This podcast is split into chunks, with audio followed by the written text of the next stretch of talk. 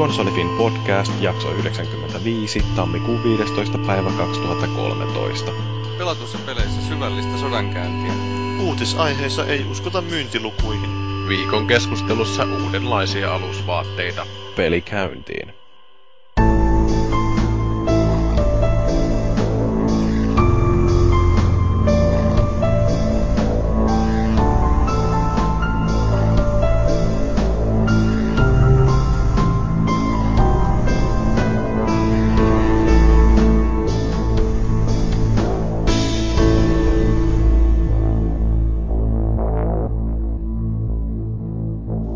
On melkoinen jetlagi edelleen. Mä oon viime yönä nukahtanut joskus kahden aikaa ja tänä aamuna mennyt kuudelta töihin, tai siis herännyt kuudelta töihin. Ja tota, voi olla, että ajatukset kuulostaa hiukan sekavilta, mutta alkaa antako sen häiritä. Onneksi meillä on kolme muutakin kaveria tuolla, jotka yrittää pitää varmaan keskustelua jonkinmoisessa kuosissa. Konsolifin podcastia siis tehdään ja minä olen Jyri, olen illan isäntänä tällä kertaa ja sitten meiltä löytyy tuolta viime viikkoinen isäntä Feilis Leo.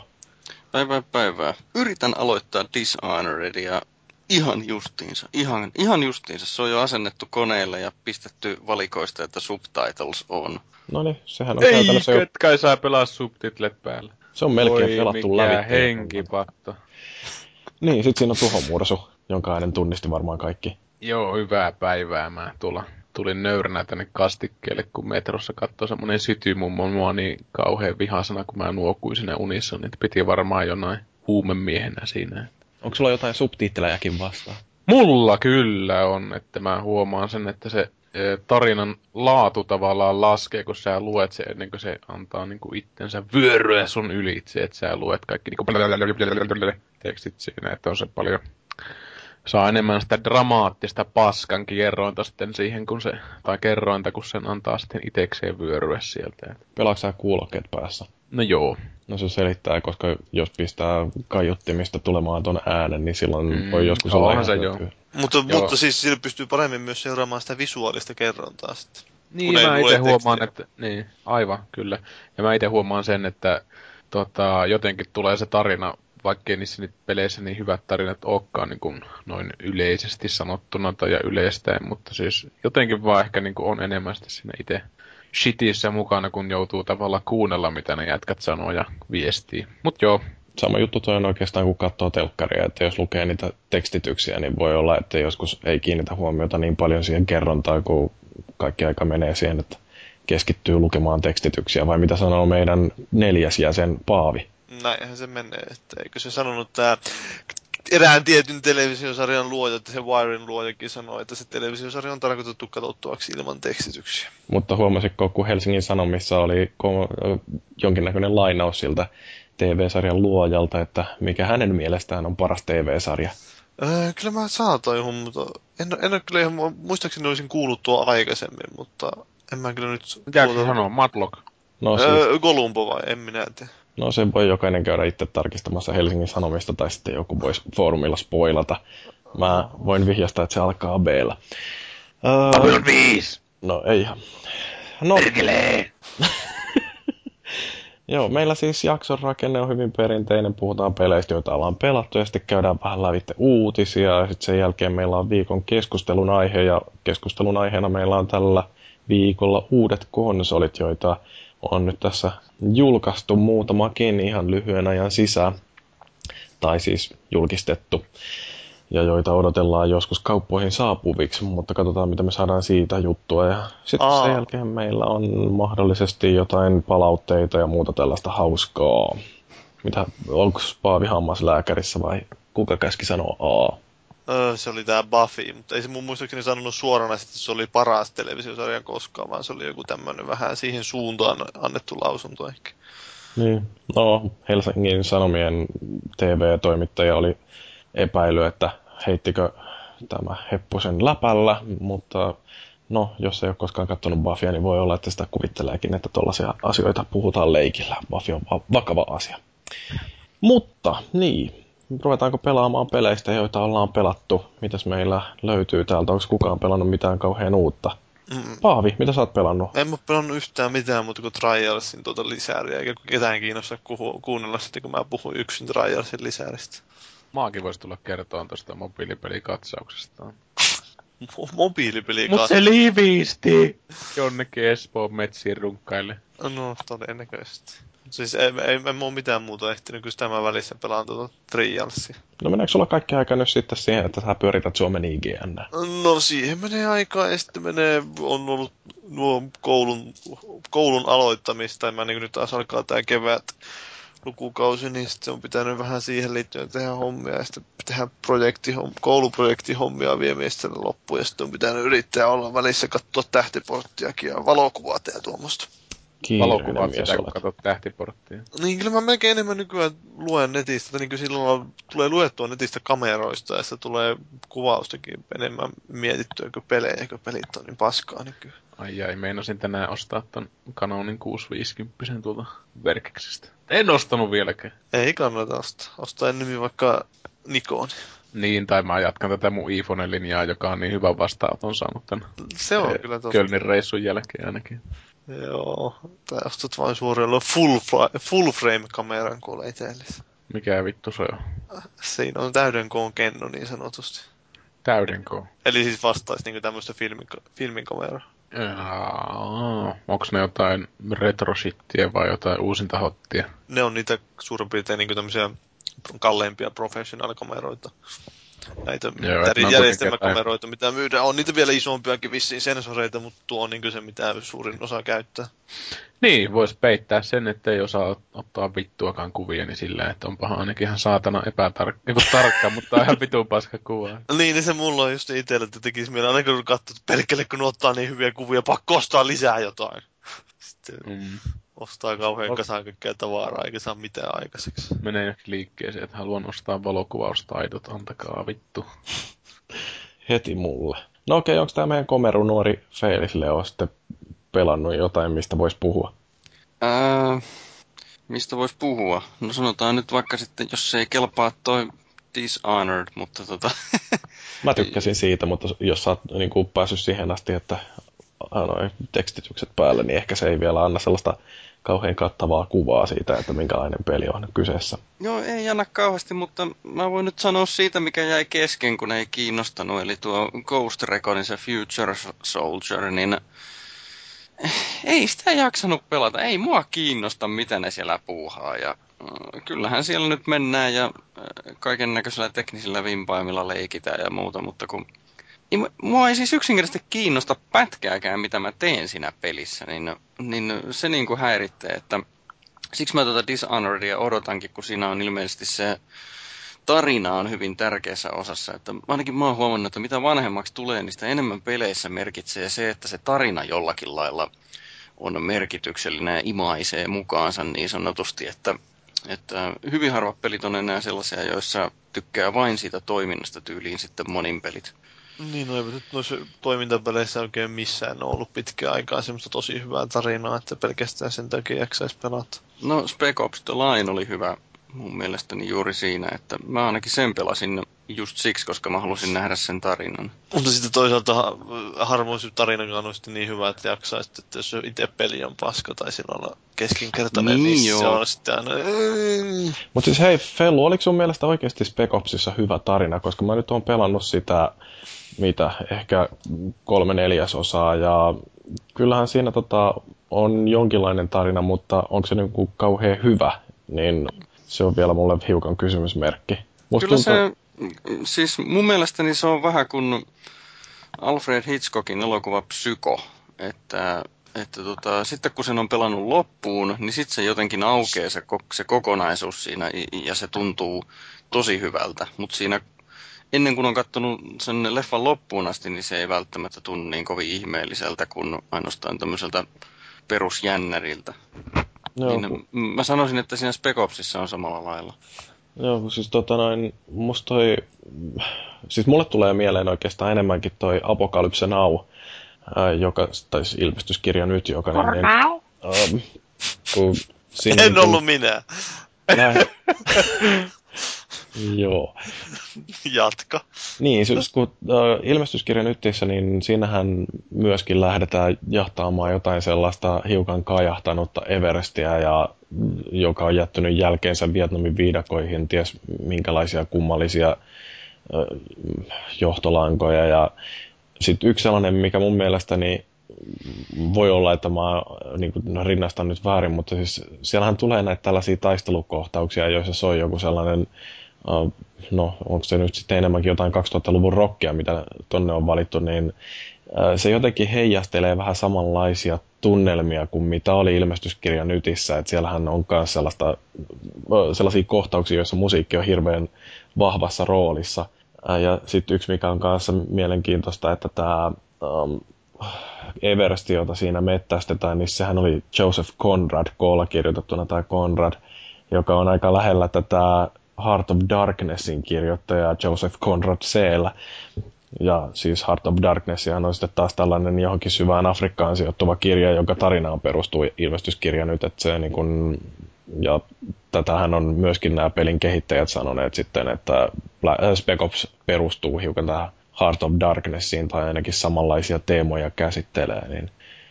Joo, mäpä ootankin nyt Joo. pari pykälää enemmän sitä peliä. Että... Joo, niin siis mun mielestä niin kun nämä vertaukset justiin varsinkin siihen ilmestyskirjaan, niin ne on suhteellisen osuvia, mutta sitten toisaalta taas ehkä jonkin verran liian korkealle kurkottavia, että se kunnianhimoinen tavoite niin johtaa siihen, että siellä tulee tällaisia kohtauksia, jotka on hirveän sormella osoittelevia, että katso nyt tässä näin, näytetään sulle, että miten sodassa moraalin rajat hämärtyy ja hyvätkin ihmiset joutuu tekemään pahoja tekoja.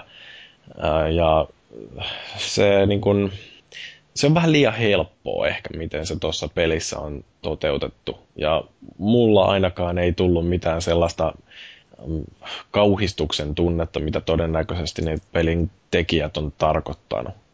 Ok. Mut niin. Mulla on, se, mulla on se vielä pelaamatta, mä ostin sen silloin aleista, mutta... Joo, kuka sitä nyt ei olisi ostanut Onko sitä se tota, kolmannen personan vai mikä first personi? Siis, kolmas? se on hyvinkin, pelillisesti se tuntuu aika samalta kuin Uncharted. Mm. Niin, tai sitten se Gears War, mutta se, siinä ei ole yhtä paljon semmoista, semmoista bulkkimaista massan tunnetta siinä liikkeessä kuin jossain Gearsissa. No, edell- no Uncharted on mun mielestä hyvä, hyvä vertaus. Ja se on jännä jotenkin, että minkälainen tuntuma siinä on, kun mä sitä pelailin ensin pari tuntia yhtenä iltana. Sitten mulla oli pari päivää siinä taukoa, kun mä, ennen kuin mä pelasin sitä seuraavan kerran uudestaan. Ja sitten kun mä tota, aloitin sillä sen toisen session, niin mulla jotenkin tuli sellainen olo, että hetkinen, oliko tämä koko ajan kolmannen persoonan peli? Ja jotenkin se on aika jännä sillä, että yleensä kun noita pelejä hakkailee, niin siinä se jotenkin ne kokee ensimmäisen tai kolmannen persoonan räiskintöinä. Ja tää niin kun, tässä oli sellainen ensimmäisen persoonan fiilis, vaikka se olikin kolmannessa persoonassa oikeasti esitetty. Et en tiedä, ehkä mä oon mielisairas. Tai sitten sä oot hyvin eläytymiskykyinen. No sekin on täysin mahdollista.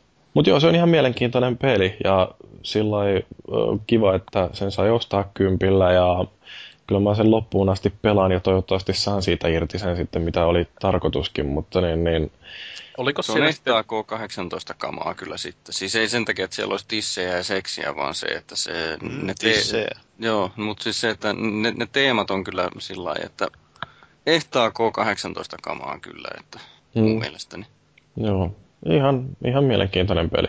On sit, no toistakin peliä mä oon pelaillut tuossa noin, kun olin matkalla, niin oli aikaa taas hakata vitaa ja tuon Gravity Rushin, josta on aikaisemmin ainakin Daniela ja Maagi puhunut täällä, niin no sitä nyt on kauheasti kehuttu monessakin eri paikassa ja odotukset oli jokseenkin korkealla, mutta Hei, se on vitaa-peli. niin no, se on japanilainen peli ja mun pitäisi jo vähitellen hyväksyä se, että mulla ei nämä mun mieltymykseni aina kohtaa sen kanssa, mitä japanilaiset pelinkehittäjät haluaa tarjota, että ei toi nyt sillä niin vastenmielinen peli ollut kuin jotkut Final Fantasyt, mutta niin kuin, jotenkin se on vaan se japanilainen estetiikka, mitä ne käyttää noissa peleissä, niin se on niin ärsyttävä.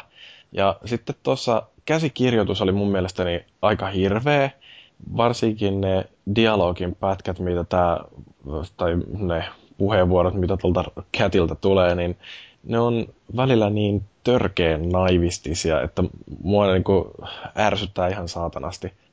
Ja tota, se, mitä yleensä japanilaisilta peleiltä kai olisi lupa odottaa, niin hyvää pelattavuutta. Ja sekin on jotenkin tuossa Gravity Rushissa onnistuttu sillä mokaamaan, että siinä on tällaisia aikahaasteita, joissa täytyy yrittää tiettyjen checkpointtien lävitte edetä mahdollisimman nopeasti. Ja musta se kamera siinä sotii tosi pahasti sellaista äh, kontrolloitua etenemistä vastaan, tai sit mä en vaan osaa, mutta jotenkin tuntuu, että kun siinä on tällaisia tehtäviä, joissa saa pronssimitalliin, kun onnistuu selviytymään Esteradasta ajassa 1.55 ja sitten täytyy vetää alle 55 sekuntiin, että saa kulta-ajan ja musta tuntuu, että mä teen kaiken mitä pystyn ja mä hikisesti saan sen pronssiajan saavutettua, niin mä en vaan jaksa oikein ymmärtää, että miten niistä olisi mahdollista päästä siihen kultaan.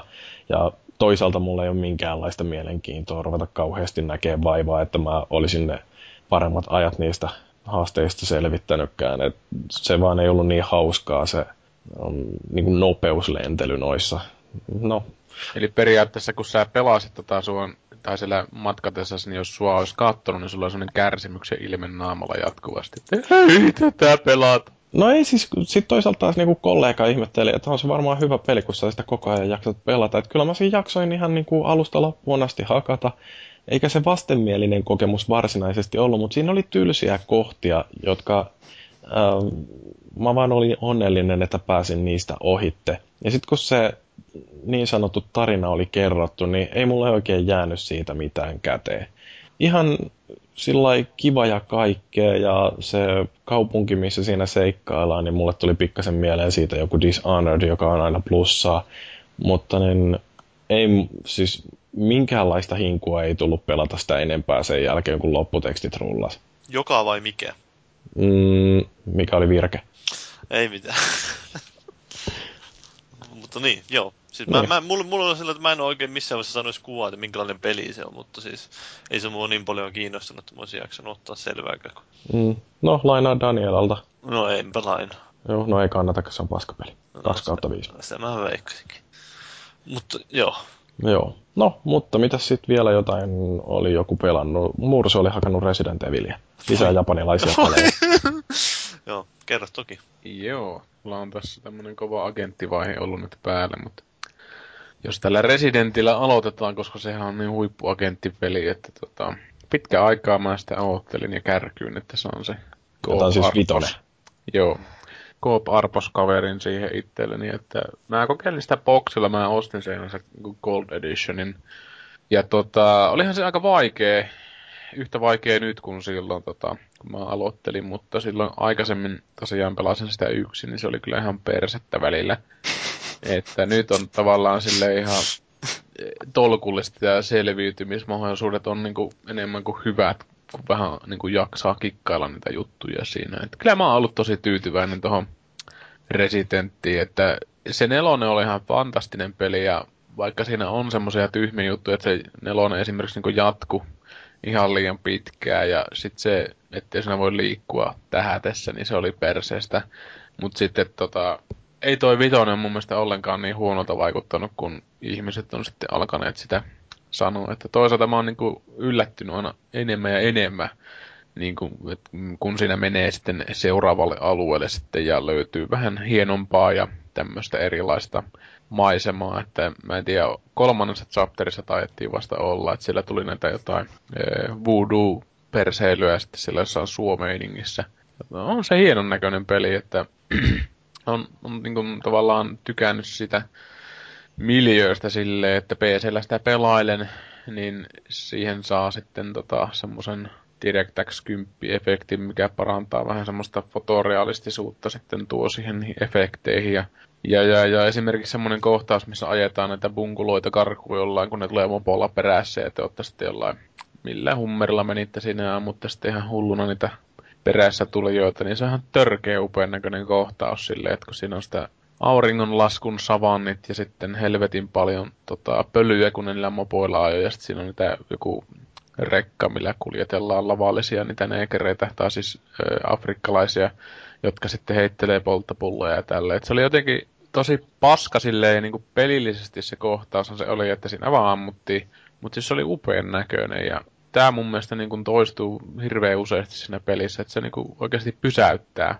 silleen, että oho, onpas hienon näköinen maisema, että nyt siellä suollakin, missä mennään, niin se on niin kuin tosi hyvän näköistä se miljöö silleen. Ja sitten mistä mä tykkään, tykännyt kauheasti, niin on semmoinen residenttimäisyys siinä hirviödesignissa, että ne on semmosia tulhumonstereita ne, ne, ne, ne örkit ja se, oliko se toka bossi vai eka bossi, se semmoinen ihmeellinen lentävä mato toukka hässäkkä. Se onkin ihan hauskan näköinen lirpukka siinä, ja sitten se on selkeästi saatu designiin yhdistettyä niin kuin se pelitapa, millä se kaadetaan, eli No ei nyt mitään vallankumouksellista, että sitä pitää ampua tiettyyn kohtaan, mutta sitten jotenkin, että se kohta on niin kuin esillä vaan sitten siinä, kun se on saatu sitten niillä jalkamiinoilla käännettyä ympäri, että on ollut ihan tyytyväinen.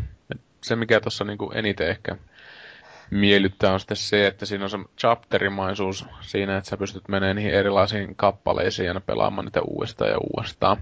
Ja sitten kun toi hyvin paljon pohjaa sitten siihen, että öö, sä voit kerätä sitä gearia ja sitten sä voit jakaa sitä kaverin kanssa ja parantaa niitä sun aseita ja saat sitä rahaa ja tämmöistä sitten siinä, niin se niin kuin antaa semmoista pientä motivaatiota mennä niihin jo aikaisempiin kenttiin ja vähän kokeilla sitten uudestaan, pelata niitä tai etsiä jotain salaisuuksia.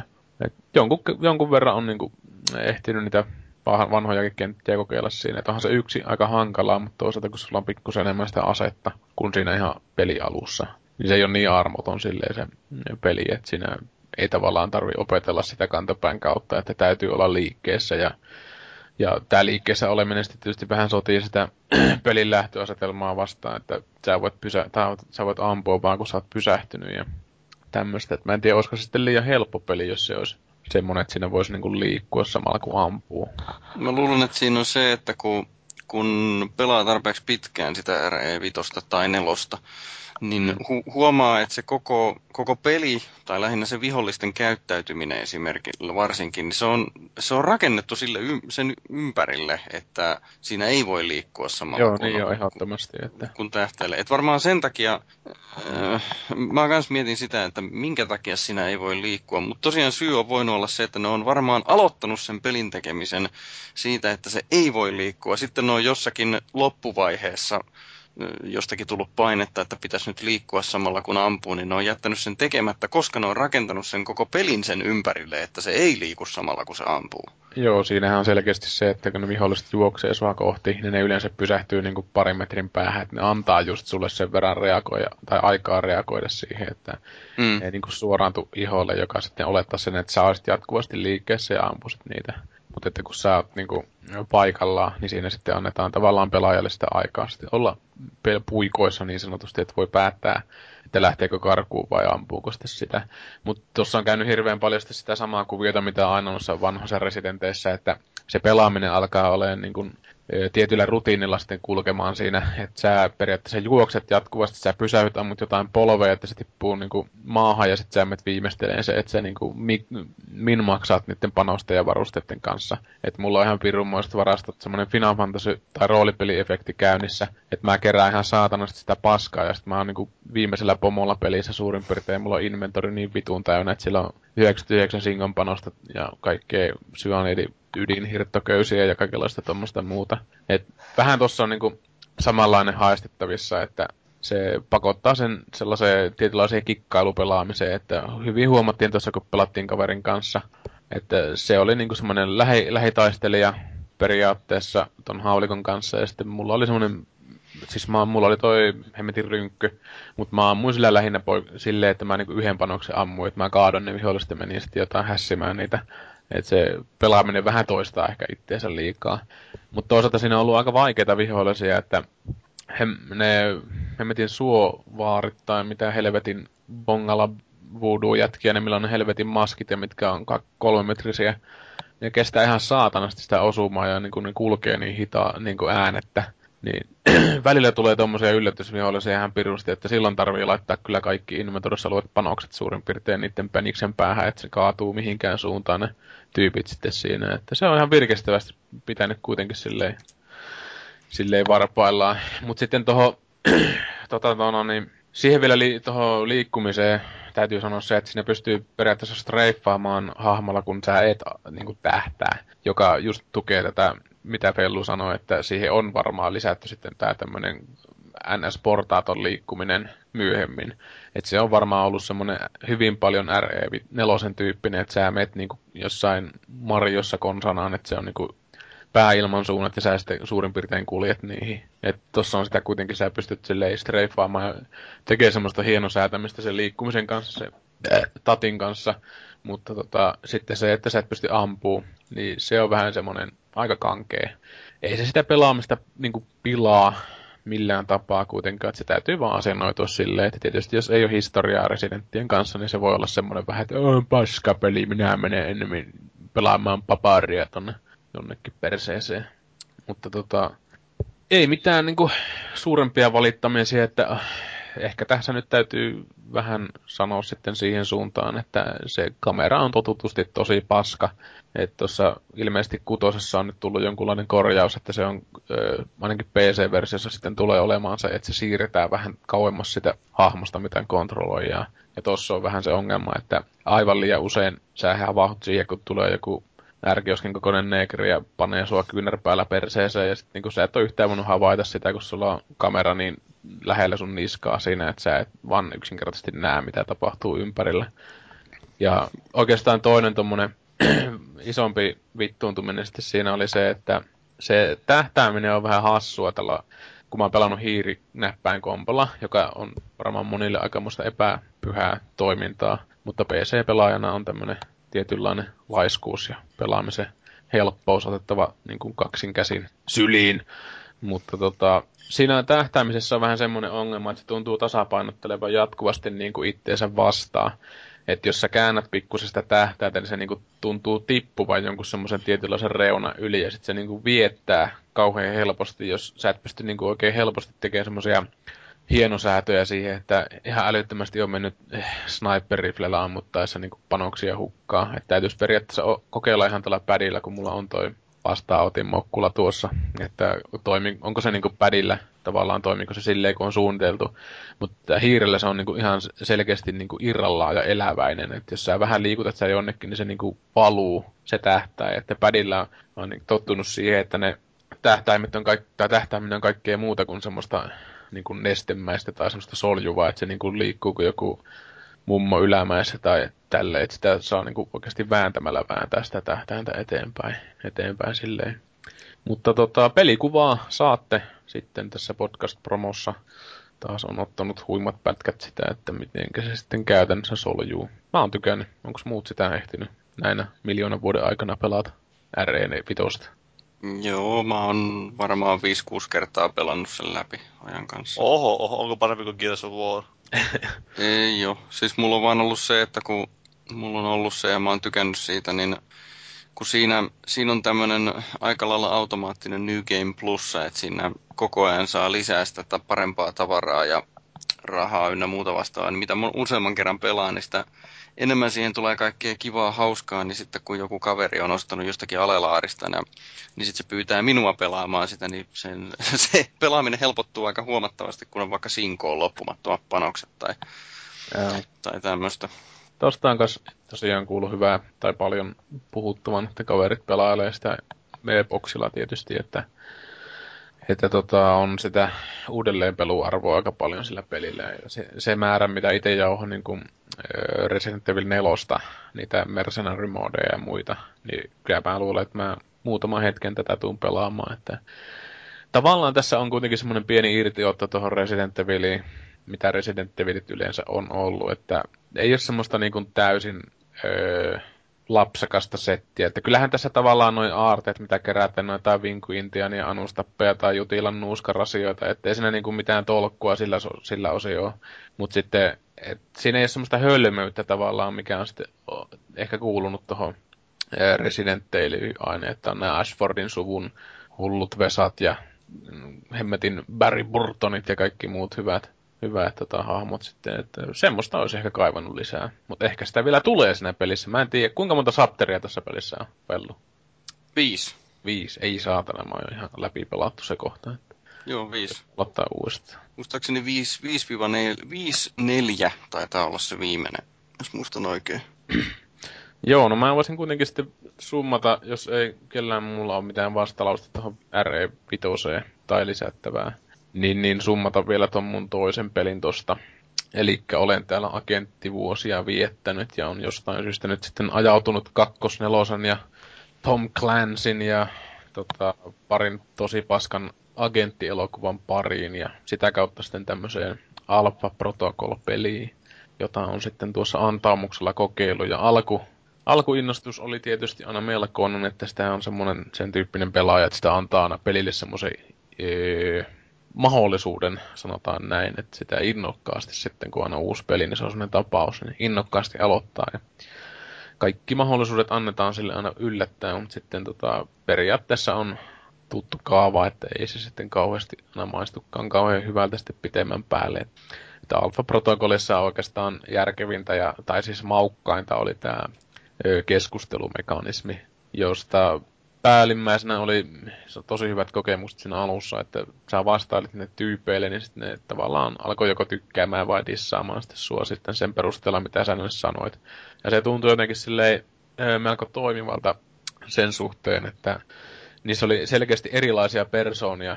Siinä sun päämajassa, että sä olit semmoinen agentti X jossain hevon persen liikassa ja siellä oli erilaisia tyyppejä, aika kliseisiä ne oli, mutta ne oli niin vahvoja persoonia siinä mielessä, että esimerkiksi aseteknikko, semmoinen joku e, kaljuntuva idiootti, niin siellä oli ihan törkeä määrä dialogia, mitä sen kanssa niin juteltiin, ja mä olin niin ihan onnessa, että ei juman kautta, että onko hyvää peli, että tässä on niin panostettu tämmöiseen sanailu, ja sitten sun pitää tajuta, että mitä sä et ole vastaat, että sä haluat niinku hakea siltä jotain perkkejä, eli se antaa hahmoille tavallaan bonuksia sitten, ja jos sä vastaat niinku silleen, mihinkä sen, niinku, sen sun äh, keskustelukumppanin luonne tavallaan joko tykkää tai ei tykkää, niin sä sitten sait plussia tai miinuksia sitten sen perusteella.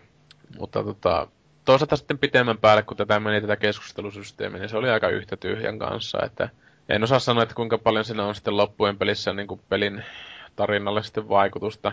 Kyllä mä niitä plussia sitten sinne ihan keräilemällä kerä, keräisin ja se oli sitten aika semmoinen simppeli, että oikeastaan suuri ongelma siinä oli se, että sama kuin tämä muinaisen e, Fahrenheit kautta Indigo Prophecy-pelin kanssa, että sä et oikein ehtinyt lukea niitä vaihtoehtoja ennen kuin tavallaan se aika meni umpeen, jolloin oli aikaa vastata sitä.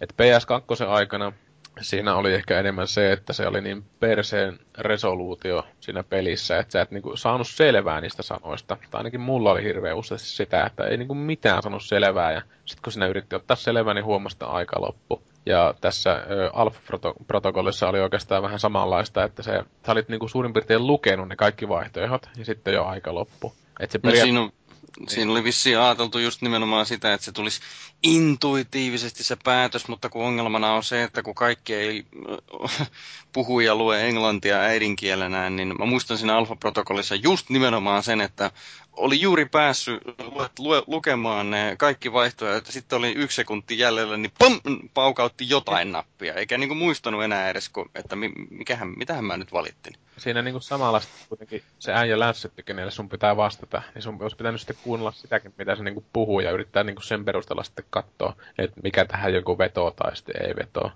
Et siinä oli semmoinen yksi hahmo, millekään niin vastaili ihan vittuille niin koko ajan sitten siinä. Mutta mä en sitten tiedä, olisiko se peli tavallaan palkinut siitä ollenkaan. Ja mun mielestä se on vähän paska tapa noilla peleillä sitten niin kuin sanoa, että me ollaan joku superhyvä roolipeli, koska täällä saa pelata roolia. Mutta entäs jos haluaa olla semmoinen vittumainen kyrpä, että siinä niin kuin jokaiselle vaan aukoo sinne sitten että sillä pitäisi olla jotain niin kuin, järkeviä seurauksia sitten siinä mielessä, että ne seuraukset ei niin kuin, välttämättä johtaisi mihinkään game overiin tai tämmöiseen, mutta siis jotenkin sellaista, niin kuin, että nekin alkaisi käyttäytymään jotenkin kettumaisesti tai sitten tekisi jotain, jotain niin kuin, tällaista toimenpidettä sua vastaan, joko sitten haukkus niille sua, ketkä on niin kuin, niiden vanhoja työkavereita ja kelle sä kuitenkin yrität vongata jotain pesää tai jotain muuta, niin siinä niin niille meni sitten mustamollaamaan sitten sua, jos ihan niinku eläimellinen apina niitä kohti. Mutta ei tossa ollut semmoista, ja mä en osaa sanoa, että kannattaako sitä taistelemista edes puhua, kun se oli niin naurettavaa paskaa, että, että, että tota, promossa se kannattaa katsoa, vaikkei sitä varsinaisesti kuuntele, kuuntelekaan, että siinä näkee sitä pelikuvaa. Siitä se löytyy. Se on sitten ihan hauska. YouTubessakin yksi video muistaakseni siitä, kun sitä pelataan sitä peliä sillä että valitaan just ne paskamaisimmat kommentit niin joka kohtaan sillä että se rupeaa vittuilemaan kaikille. Ja mihin se... Johtiko se mihinkään siinä? No kyllä ne vähän niin kuin muistaakseni jotain haittaa sitten oli, että mä en muista mitään tarkana, kun mä itse en pelannut sitä sillä tavalla, mutta eikä siitä videostakaan niin selvästi se tuu ilmi, mutta kyllähän siinä pystyy jossakin kohtaa, mikä se olikaan hetkinen, otapas nyt, no en mä kyllä tarkalleen muista, mutta ihan, ihan huvittavia valintoja siinä pystyy tekemään. Se on enemmänkin taas semmoinen huumoripuoli ehkä pelata silleen paskamaisella jätkällä, että ei se nyt niinkään. Siitä nyt on tullut, se on ollut tasaisesti aina pinnoilla toi Alpha-protokolli, että siitä on pelintekijätkin, mä muista kuka jätkä nyt oli viimeksi, mikä sanoi, että siinä yritettiin tehdä niin kuin miljoonaa asiaa, ja mitä asiaa ei oikeastaan tehty kovin hyvin. että se oli aika hyvä haastattelu, minkä mä tuossa luin, että tietenkään hätään muista, että mikä jätkä se oli, mutta kuitenkin siinä on se ongelma, että siinä niin kuin hirveästi yritettiin tehdä eri asioita. Ja esimerkiksi Sega, niin kuin, tai se kuva, kuvastaa sen pelin kehityskaarta oikeastaan, että se Sega, joka sen sitten tuotti ilmeisesti jo, jostain vaiheesta lähtien, niin siinä oli käytetty joku 500 000 jokin helvetin sekvenssiä niin kuin rahaa. Ja Sega päätti, että ei tämä sovi tähän peliin, otetaan pois tästä pelistä. Että, Joo, se, sehän oli itse asiassa silloin, kun mä muistan sen vaan, että se oli niin tyylin viikkoinen julkaisupäivä ja sanoi, että joo, ei tämä peli tuukaan nyt, että sit se tulee joskus puoli vuotta joo. myöhemmin. Joo, mä muistan myös ihan samaa, että mä nimittäin ootin tätä, koska suurena Metal Gear Solidistina tuolloin vielä tämmöiset agenttishitit meni aika kun niin kuin su- lujakasti meikäläiseen, sujaavasti meikäläiseen. Niin. Mutta tota, sitten kun se siirtyi, niin jotenkin unohtui sitten koko setti. Ja ainahan se semmoinen korkealentoinen agenttijännäri juttu voi niin kuin olla hyvä. Että toisin kuin nuo leffat, mitä mä katoin, tai oikeastaan samalla tavalla kuin nuo leffat, mitä mä katoin, että toi Alpha Protocol ihan oli joka perseestä sen storissa suhteen. Että nuo leffat, jos jotkut haluaa niin kuin kerätä tämmöistä kontekstia, niin oli semmoinen leffa kuin Haywire, jossa oli tämmöinen joku maakin sydänkäpyinen, joku vapaapainija nainen, mikä oli sitten joku kommando tietysti siinä, että mä annoin tietysti sen mahdollisuuden sillekin elokuvalle, että se olisi voinut olla semmoinen äh, alias-tyyppinen. Ja mä aliaksen Jennifer Garnerista tykkään kauheasti, koska se näyttää u- melkein niinku uskottavalta niissä action-kohtauksissa. Ja tota, tossa oli vähän liikaa koreografiaa. Silleen, että ne alkoi menee semmoiseen vapaa-painia maisuuksiin ne helvetin matsit sitten niiden agenttien välillä. Että... Mutta toi Haywire oli kuitenkin parempi elokuva kuin noin kaksi muuta. Ja ne muut oli The Assassin's Bullet, mikä tuossa oli tota Jack Powerin isä, öö, mikä su- Donald Sutherlandi oli siinä, ja sitten oli toi meikäläisen teinivuosien kovin leffanäyttelijä, toi mikä Christian Slater oli siinä. Mä ajattelin, että tämä on varmaan hyvä elokuva, mutta voi vittu mitä paskaa sekin oli. Oliko noi, noi löytyy tuolta Netflixistä vai? Joo, ne löytyy Netflixistä kyllä, ja tota, sitten oli tämmönen leffa kuin The Double, missä oli äh, Richard Gere ja toi Topher Grace. Ja, tota, se me katsottiin jopa kokonaan, että noin Haywire ja Assassin mulletin mä jätin kyllä kesken, tai myötettiin kyllä ihan kesken, että mä totesin, että ei saatana, että mieluummin mä katsoa Tai no Matlock on oikeasti hyvä, mutta siis ne oli tosi paskoja elokuvia. Ja The Double oli kyllä sellainen, että joo, no aika paska elokuva, että mikäs siinä? Kyllä sitä niinku, tässä nyt on sattunut olemaan tuommoista tyhmää ylimääräistä aikaa, ja sitten ruvettiin, ruvettiin katsoa tää leffoja, ja sitten siinä sitten tuli mietiskeltyä, että mitä vittua, että kun ehtii kahtamaan leffoja niin vähän, niin miksi noita tämmöisiä paska-elokuvia, mitkä osuu haaviin sitten siinä. Että pitäisi vaan katsoa jotain hyviä leffoja aina niin alusta loppuun uudestaan ja uudestaan. Ei ainakaan pety. Kuulostaa hyvältä. Kuulostaa hyvältä. Mutta semmonen oli mun agenttiseikkailu. Niin joo, Tom Clancy Locked On, niminen kirja, jonka hän on kirjoittanut Mark Graining kanssa. Ja tota, en mä usko, että mä sitä luen loppuun asti. Joo, ne on vähän sellaista teknopornoa, joka niin. joko kiinnostaa tai sitten ei kiinnosta. Ja jos tykkää hyvästä kirjallisuudesta, niin todennäköisesti ei kiinnosta. Joo, no mä ostin se ihan, siis sanotaan tämmöinen puolustus, että kun käytiin tuossa Viinissä öö, lop, ää, vuoden lopulla, niin mä ajattelin, että jos meille tulee sellainen katiskalentokone, missä mulla on kauheita kauhuvaiheita, että en tiedä milloin kun se tippuu, niin mulla olisi ollut niinku muuta ajateltavaa siinä. Sä luet Tom Clancy, jossa kuitenkin kaapataan lentokoneita. no ei, ei mulla silleen niinku yhtään sen suuntaista, että se on lähinnä sillä Kölnissä, niin se on niin vitun pieni se lentokone, niin mua niinku vituutti ihan koko ajan se, kun polvet suussa ja... Siimin vieressä ja... No, no se varsinkin siinä. Mutta siis en mä tossa, lentokone oli hyvä ja matka oli hyvä ja näin poispäin. Et en mä sitä sitten lukenut. Mä oon nyt aloitellut vähän sitä, aloitellut vähän sitä lukea, että ei vittu, se on jotenkin sellaista, että se äijä kirjoittaa niinku kaksi vuotta siitä, kuinka joku siemailee konjakkia jossain Armanin puvussa ja kattelee Washingtonin muistomerkkiä ja No se, eikö se semmoista isänmaallista vähän ole semmoista? oli hyvä. Jokainen hahmo, mikä esitellään, niin viimeistellään se lause, että He was born to do this job. Jotenkin sellainen niin kuin, jaa. Ei siis, mutta mitä mä nyt oon saanut peleistä, niin en mä nyt tiedä kuinka hyvin ne kuvastaa Tom Clancy, en mä oo kirjoja lukenut yhtään, mutta noita pelejä justiin Splinter Cellit, Rainbow Sixit ja Ghost Reconit, ja onhan se nyt ihan saatanan kuivaa, että en mä oo varmaan yhdessäkään Splinter Cellissä tai Ghost Reconissa tai Rainbow Sixissa, niin oikeasti se tarina on kiinnostunut. Joo, se on vähän silleen, että kun on näitä hirveästi noita leffoja, mitä on tehty noista Tom Clancyista, että mitä niitä Harrison Fordin Patriot Games ja Niin, niitä kaikki näkymätön vihollinen vai mitä perseitä niitä on niitä leffoja. Niin tota, ne on vähän sitä tasapaksua, että nuo kirjatkin on silleen, että kyllä se Rainbow Six oli niinku silloin semmoinen aika jännä, että siinä oli niinku semmoinen vähän isompi, isompi semmoinen epärealistinen juoni, että se meni tommoseen Metal Gear Solid ympäristöön ihan hyvin, ettei se ollut mikään niinku yliluonnollinen, mutta semmoinen vähän niinku suuruuden hullu ja näin poispäin. Sitten noin muut on oikeastaan sitä, että jätkä hyppää talon rynkyn kanssa ja ampuu ilmassa kymmentä jätkää jokaista niin kuin munan kärkeä. Ja sitten on niin kuin muutenkin maailman paras ihminen ja samalla siittää satanaista, kun istuu paskalla tai jotain muuta. Et se on vähän semmoista, että ei sitä määräänsä enempää lue elämänsä aikana. Niin, tulee yhtä aikaa lasta ja paskaa. Mm. Joo, Tom Clancy on vähän sellainen kylmän sodan perä haikailija, mutta me voidaan haikailla tauon jälkeen konsolisodan perään. Sieltä löytyy taas uudenlaisia ammuksia, mutta kuunnellaan sitä ennen hiukan musiikkia.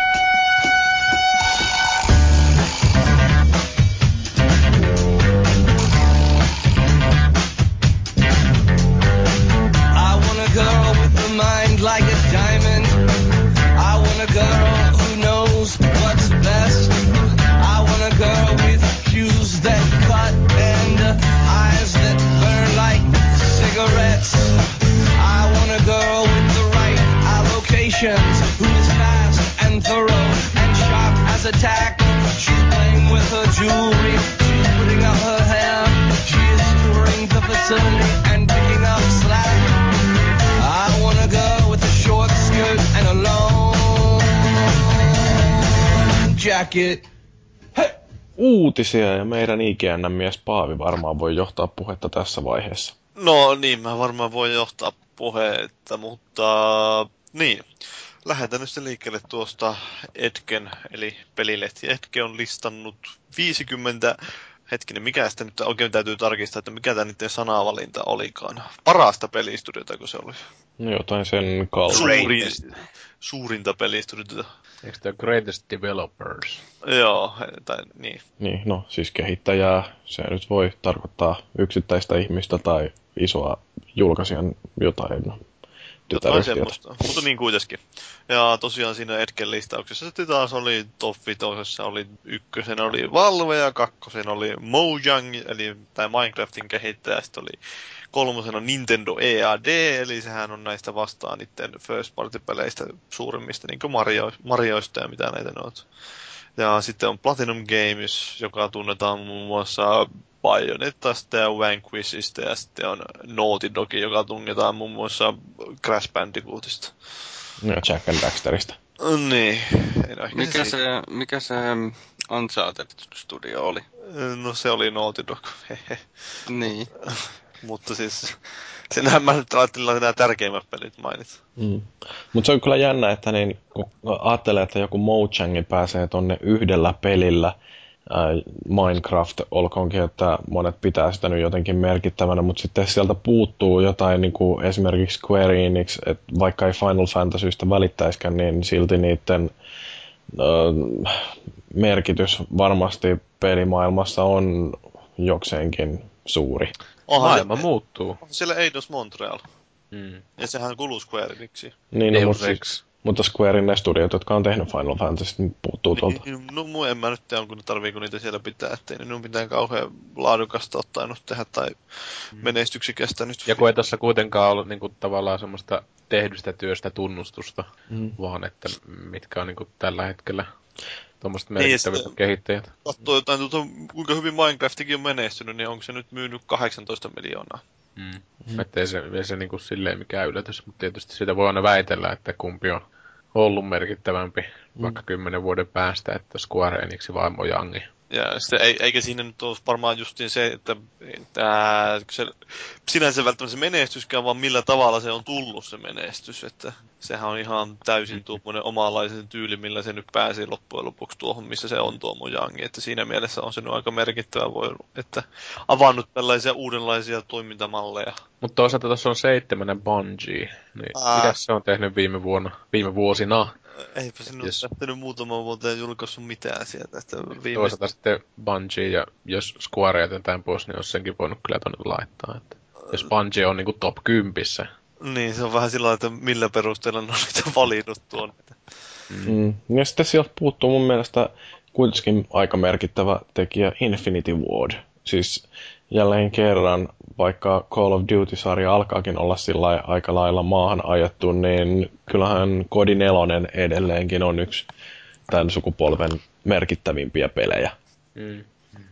Joo, en, siis se vähän kukahan ton listan ka- kasannut, että onko nyt anonymisti äänestänyt siellä toimituksen kesken vai mitä. No hetken jutuissa on vähän ärsyttävää se, että kun siellä ei ole koskaan noita artikkeleita, niin niille ei ole nimetty sitä kirjoittajaa, vastuullista toimittajaa, vaan siellä aina lukee Edge Staff. Mm. Edgen Mutta on se hetke muutenkin silleen, että vaikka niillä on tosi osuvia juttuja, niin kuin jotkut, että ne ymmärtää tavallaan sen pelaamisen esanssin tälleen näin hienosti sanottu, sanotusti, mutta siis jotkut sen lehen jutuista, että mä ostin sitä jonkun aikaa tossa, mutta sitten mä ajattelin, ei vittu, ne on sitä Jeesus-paskaa ne niin loppupuolisko lehdestä, kun siellä on näitä kolumnisteja ja muuta, että jotenkin vähän kummallisella habituksella menee kuitenkin sitten eteenpäin. Mm. Se ei välttämättä ole semmoista elitismiä, vaan se on ehkä semmoista jotain niin kuin holhoomista tai jotain tuommoista sitten, että olet niin kuin vähän liian silleen anteeksi pyydellään niissä jutuissa sitten jotenkin, että en tiedä, ehkä se on vaan mun katsanto niin. Me on vähän tuommoiset listaukset yleensäkin aika turhan päivästä paskaa, että ei siinä ole mitään pointtia lähteä listaamaan. Niin, se on vain sitä, että saadaan ihmiset puhumaan ja niin kuin, kyllähän sitä nyt huomaa, että jossain esimerkiksi Jenkki IGNssä tai tuommoisessa, niin siellä on aina yleensäkin ulkomaisissa lehdistöissä huomaa Briteissä ja Jenkeissä, että paljon käytetään tämmöisiä listausuutia. Kymmenen parasta penistä tai kymmenen parasta persettä, niin Mm. kyllähän ne ihmiset Mhm. klikkaa, että ne haluaa nähdä, että mikä on valittu ykköseksi, että onko se nyt, onko tämä samaa mieltä kuin minä olen ollut. Ne. Ja sitten täällä on, no siis muitakin tällaisia ihan mielenkiintoisia, Telltale esimerkiksi, joka, mm, niin, onko ne nyt tehnyt mitään sellaista oikeasti merkittävää muuta kuin ton Walking Deadin? Vuotta, vuotta 2012 katsotaan, niin kyllä se nyt ehdottomasti Walking tai sitä Telltale sinne kuuluu, että on se nu- ainoita tuommoisia merkittäviä episodimaisia. Et se, mun mielestä tuo kuitenkin tuo Walking Deadin aika hyvin onnistunut ensimmäistä kertaa kunnolla sen episodimaiseen, vaikka nekin sitä alkuperäistä tahdista ehkä vähän jäi ja on niillä ollut ihan paskoja teknisiä ongelmia ollut, että ihmisillä on savet katoilu ja niin poispäin, mutta Mm. No mutta sitten Niin. taas täällä on sitten joku tämmöinen uh, Quantic Dream. mitä paskaa se on tehnyt? Ei nyt tehnyt yhtään mitään, joku Heavy Rain joku monta vuotta sitten ja sekään ei ollut välttämättä maailman paras peli. Niin, sit, no Eikä siis just ennen pitäisi- Fahrenheit ja Heavy Rain, niin Niin, että onko tässä nyt sitten äänestetty parhainta tai merkittävämpiä pelejä vai kehittäjiä, ettei niin kuin, jos laittaa kehittäjät rinnakkain, niin sitten on joku, niin kuin, mitähän tulossa tai mitä mä katsoin äsken toi. no siis Codemasters on kans yksi tämmönen vähän Onko se sellaista? Onko sillä Codemasters, jos... On, on, se löytyy tosta noin sieltä 40. On se sinä siinä mielessä, että ne on ainoita, jotka tekee melkein autopelejä. niin, niin. No, niin, se on tietysti ihan hyvä, hyvä pointti siinä, mutta tota, onko tuolla CD-projektia tässä listassa? Ei se, se, on ne vittu, mä vihaan. Se on vähän Mä vihaan se on kyllä joo, että se olisi ensimmäisenä ehkä tuosta, Joo. mitä puuttuu.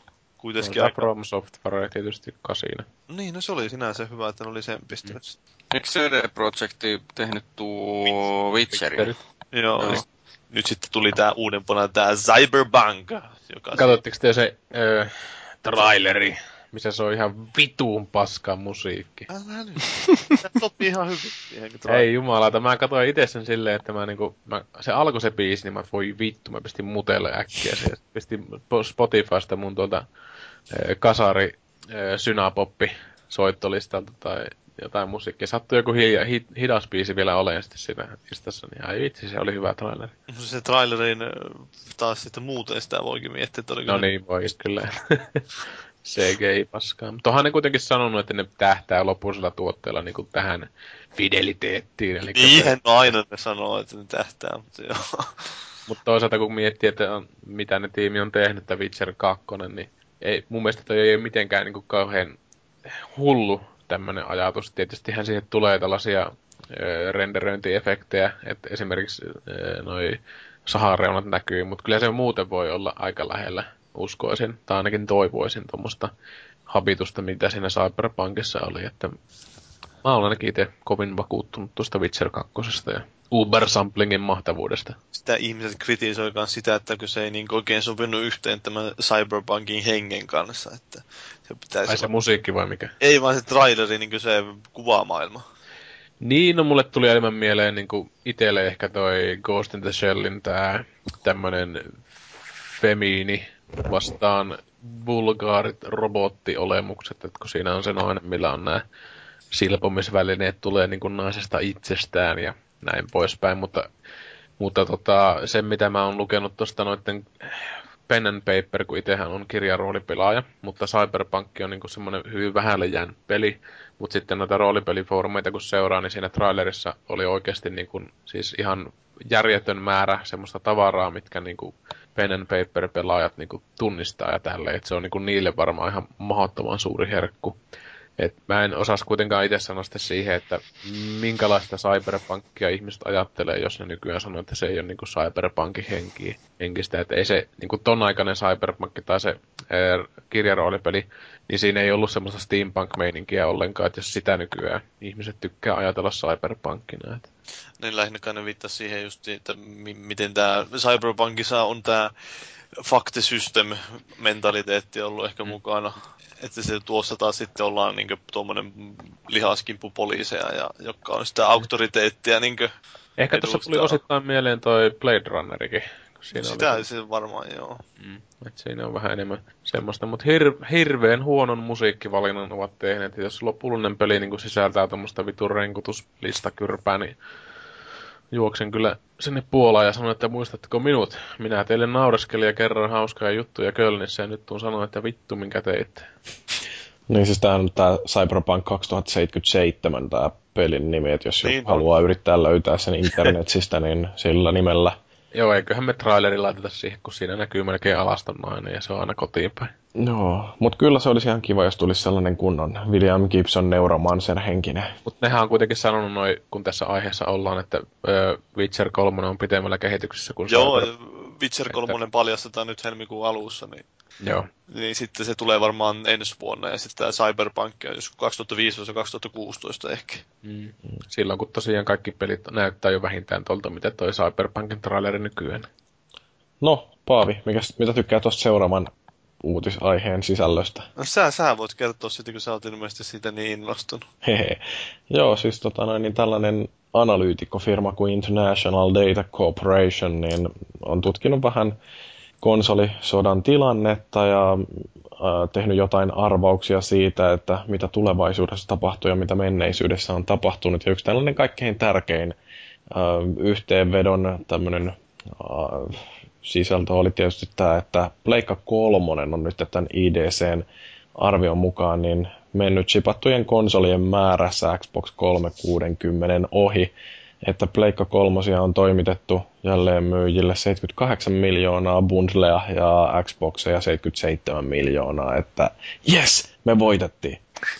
Joo, Oli se mulla lähellä tänään, että mä olisin ostanut PS3, mutta enpä ostanut. Olisi ollut yksi enemmän myyty. Näin on. Joo, tuolla oli tosiaan Neocafin puolella, tuosta oli ihan hyvä kettykin, että siinä kerrottu, että minkä takia tuo on todennäköisesti väärin tuo se niiden arvio. Tai siis niin nimenomaan arviohan se on, että Niin no siis eihän tuosta nyt tarkkaa tietoa oikeastaan kellään, että tuskin Sony ja Microsoftikaan tietää ihan niin kuin kappalemääräisesti. No kyllä mutta- varmaan nyt tietää sen toimitettujen aika tarkasti, että kuinka paljon ne on toimittanut, mutta siis Joo, ja, mutta sitten tota noin, niin eihän toi nyt hirveän mettäänkään ole voinut välttämättä mennä, että kun ajattelee, että syyskuuko se nyt oli, kun siinä melkein samoihin aikoihin Sony ja Microsoft ilmoitti, että nyt on myyty 70 miljoonaa että jos toi marras-joulukuu oli tosi kovaa myynnin kannalta, niin en mä oikein tiedä, että minkä takia toi ei olisi mahdollista, että noin on käynyt.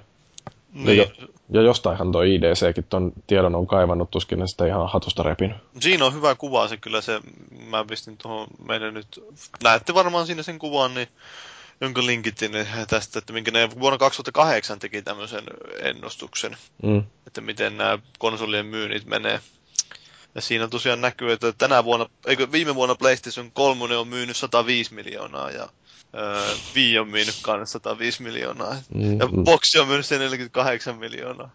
Joo, no mutta siis tuossa on se ero, että niin, niin se mitä toi IDC sanoi vuonna 2007 ö, vuoden 2012 tilanteesta, niin se on pakostikin hiukan erilaiset lähteet kuin mitä IDC sanoi vuoden 2012 myynneistä vuonna 2013. Että, Niin, no totta kai, mutta... et siis tulevaisuuden ennustaminen on vaan paljon hankalampaa kuin menneisyyden. On, totta kai, mutta siis et, ei vissiin kauhean hyvin ollut perillä, jos ne siinä vaiheessa vielä usko 2007, että Pleikkari 3 yhtäkkiä sieltä lähtee jollain maagisella boostilla nousee, niin Niin, no tämä on tämä niiden seuraava ennuste, eli että Wii Uta myydä, myytäisi vuoteen, vuoden 2016 loppuun mennessä 50 miljoonaa kappaletta, niin Michael Pachter oli tästä ainakin vähän eri mieltä viimeisimmässä Pack Attackissa ja sanoi, että jos Wii U myy 25 miljoonaa, niin se on ihan hyvä.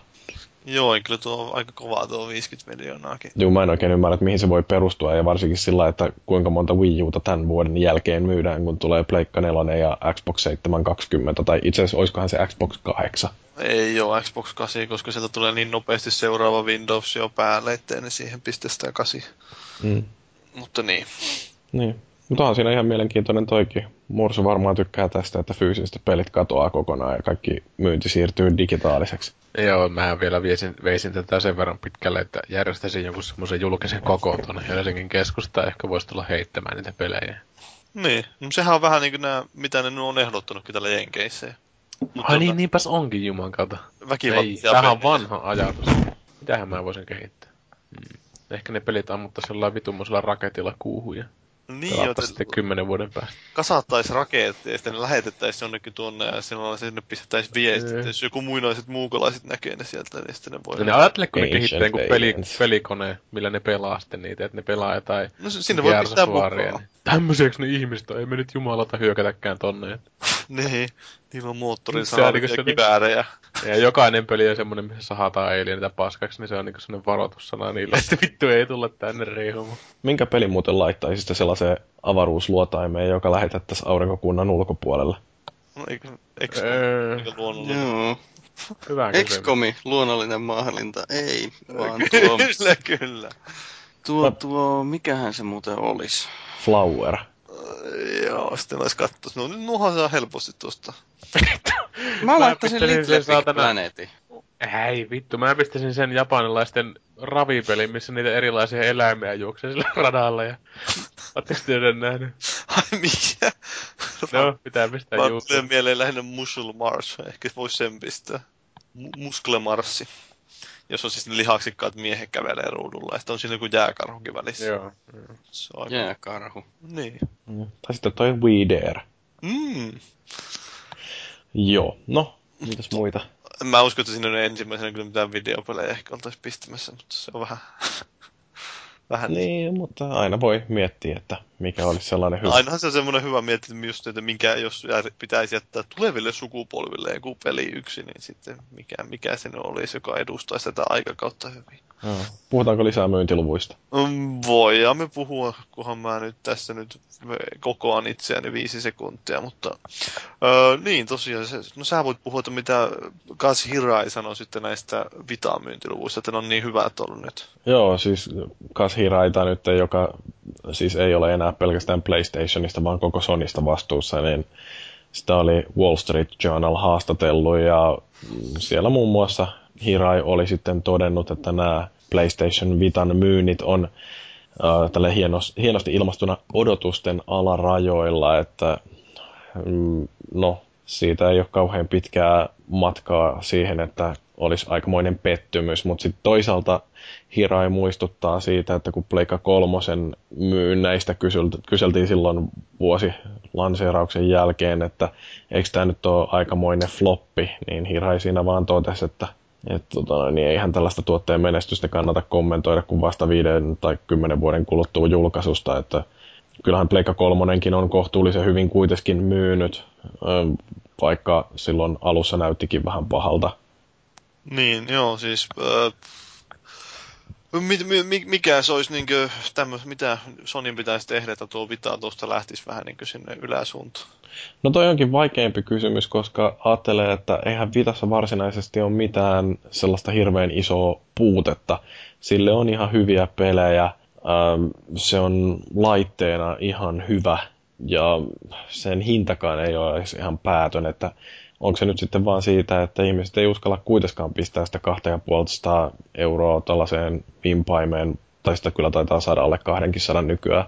Mutta ehkä varmaan isoin sellainen juttu käden ojennus pelaajien suuntaan voisi olla se, että ne iskis 32 gigasen muistikortin siihen pakettiin. Niin, sehän nostaa kyllä sitä hintaa, kun on niin kalliita ne muistikortit, ja siinä mm. ei käy mikään mikä tahansa muistikortti käy. Ja sitten tuo vähän tuo, ei sillä nyt ole semmoista peliä, joka niin oikeasti huutaisi, että sen takia vähän niin kuin jollain Nintendolla on kaikki Mario ja Pokemonit, niin ei, ei, mm. ei sillä mitään semmoista ole. Joo, se on kyllä totta, että sieltä puuttuu sellainen selkeä system selleri, että just niin kuin mä sanoin, niin ne pelit, mitä sillä on, niin ne on ihan kivoja. Että joo, Uncharted ihan ok, Assassin's Creed Liberation – ihan ok, niin kuin tuolla Riksallekin kommentoi foorumilla, mutta se niin kuin, kun ei ole sitä sellaista, että mun on pakko saada toi.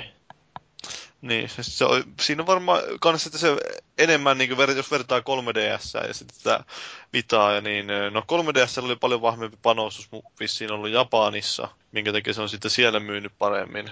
Ja Japanissahan nämä käsikonsolit on edelleen aika kova sana, kun vissiin kun ihmiset matkustelee töihin, niin ne tykkää pelata siellä mutta sitten taas Vita on, ei ollut niin vahva panostus Japanissa aluksi, että eihän siinä ollut varmaan yhtään semmoista oikein japanilaisille suunniteltua julkaisupeliä. Mm.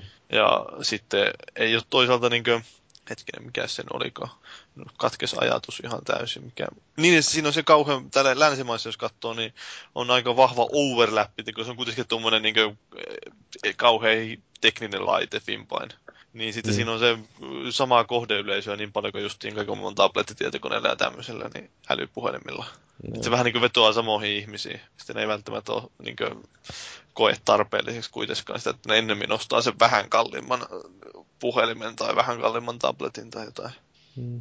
Se on oikeastaan aika jännä yksi kanssa, että nyt kun mä oon käyttänyt tota omaa pitaani sillä, että mulla on siinä noin ylimääräiset kahvat, niin toi ergonomia muuttuu tuossa huomattavasti paremmaksi, että ei tule enää sitä sellaista, että niin, puolen tunnin pelaamisen aha. jälkeen on kädet täysin käyttökelvottomat, kun se ton pitäminen on kuitenkin kohtuu hankalaa. Niin, ne tatit on liian alhaalla. Niin, niin tota, kyllä toi lisäkahva paransi sitä pelimukavuutta ihan huomattavasti, plus sitten, että kun Kuinka siinä akki kestää nyt. Mitä? Kuinka paljon siihen tulee lisää kokoa sitten? Että... Kyllä siihen tulee ihan pirusti, ei toi millään lailla enää sellainen, että ilman laukkua tota viittis kantaa mukana. No sitten se vähän menee se taas se pointti siinä, että... No joo, mutta sitten kysymys on ihan vaan siitä, että missä tilanteessa. Että kyllä mä voisin kuvitella, että jos jonnekin Tampereelle esimerkiksi lähden junamatkailemaan, niin kyllä toi siinä kulkee ihan kivasti. Tai lentokoneessa nyt, kun istuin parikymmentä tuntia, niin toi oli siellä ihan mukava mukana.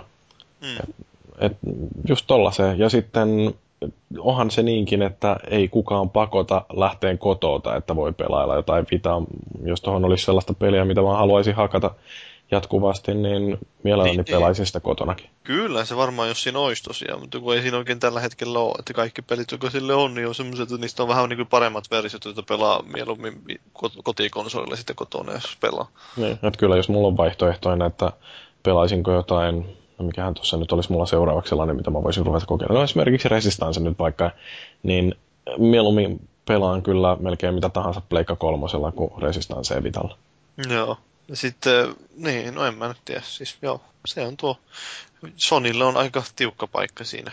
Mm.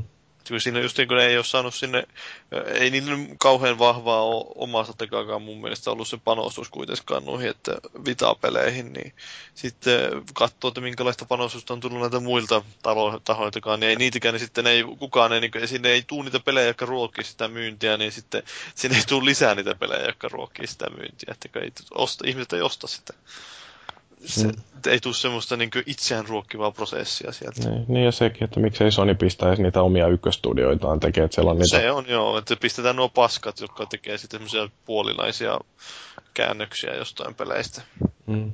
Vähän niin kuin se Call of Duty-peli, joka Activision tehtiin. Sehän oli tehty tyyli jossain alle puolessa vuodessa. Mm. Mutta se on ihan jännä nähdä, että kun Pleikka 4 tulee, niin onko se kuinka hyvin integroitu Vitan kanssa, että jos niiden välillä on sitten jotain tuollaista uudenlaista yhteyttä, niin ehkä se innostaa se vois, ihmisiä. Se Pleikka nelosen yhteys Vitan kanssa, niin mark my words, se matkii Wii Utä. No mm. ehkä se voi tehdä sitä, mutta siinä on taas se ongelma, että kun se ei tuu jokaisen, jokaisella pleikkari nelosen omistajalla ei ole vitaa, niin sitten taas sitä ei tueta niin kunnolla ja sitten se menee vaikeaksi. Yksi, mikä tuli muuten yhtäkkiä mieleen, niin mitenköhän tämä Sonin Gaikain ostaminen voisi muuttaa tuota tilannetta, että kun ajattelet periaatteessa, ei tarvitse kuin kerran koodata peli, niin sitä pystyisi ihan yhtä hyvin pelaamaan Pleikka kolmosella ja Vitalla. Niin joo, siis se periaatteessa voisi silloin, että kun ostaa Pleikka neloselle peli, niin sä saat pelata sitä Vitaan kautta netin välityksellä tai jotain. Mm. Mikä olisi aika mielenkiintoista. Se voisi olla ihan jees. Joo otetaan vielä huomioon, että ne pistää kuitenkin sen käytettyjen pelien vastaiset systeemit sinne. Ja niinhän se on, että menestys voidaan mitata vasta sitten, kun tuotanto lopetetaan vai mitä. Nyt oli kyllä aika köykäinen tuossa aasin siltä.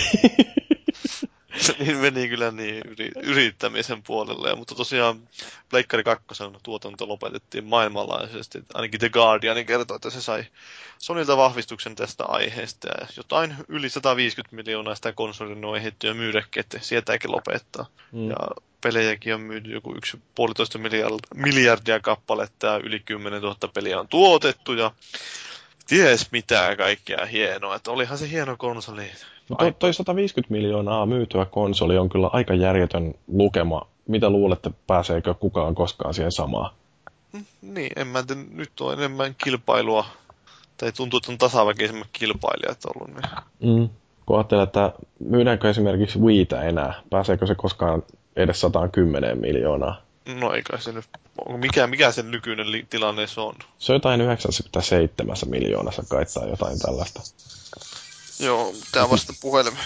Eikös toi, mikäs muuten on viin hinta verrattuna Wii hintaan? Mä mietin, että jos että kun Pleikka 2 myytiin ihan hirveästi vielä senkin jälkeen, kun oli Pleikka 3 tullut, niin tota, jos koko ajan, jos viin hinta olisi jotain 80 euroa tai jotain muuta, niin ja sitten siihen parilla kympillä joku Super Mario Galaxy päällä, niin kyllä varmaan saattaisi aika monella lähteä mukaan. Niin, mutta en mä siis, mulla oli jo Wii. Ei mulla mitään hinkua, hinkua ostaa. ostaa uudestaan, niin. Niin, kun siis en mä, mä en pelannut sillä oikeastaan yhtään mitään. Mm, että se on laitteena kiva, mutta kun ostaa pelikoneen, niin olettaa, että sillä voisi pelatakin. Niin. No siis Nintendo-miehenä pakko yhtyä juuri tähän, koska mulla on, mitä mulla on Xbox-pelejä, mulla on yli sata, ja sitten Pleikka 3-pelejäkin varmaan 50. Ja näistä kaikista laitteista kauimmin minulla on ollut Wii, ja mulla on parikymmentä peliä Viille. Mm. Niin kyllä se nyt jotain kertoo juuri, juuri tästä, että kun ei sille oikeasti ole pelattavaa sille masinalle. Mm. Jep, eli todennäköisesti voisi melkein sanoa, että ei ainakaan samoilla elkeillä pääse myyntimenestykseksi kuin PS2, koska PS2 myytiin varmaan sen takia, koska sille oli niin tautisesti niitä pelejä, ne oli halpoja verrattuna Pleikka kolmosen peleihin, plus sitten vielä se, että se konsolikin oli vielä sitten hyvin halpa. Mm. Verkkokaupasta kun katsoo, niin siellä on Nintendo Wii Mario Kart Pack. Siellä on mustaa 2012 Edition konsolia ja tosiaan toi Mario Kart tulee siinä, niin sitä myydään 160. Mutta oliko tässä nyt vielä niin, että tuosta oli uudis, uusista Wii-versioista poistettu jotain GameCube-yhteensopivuutta tai jotain?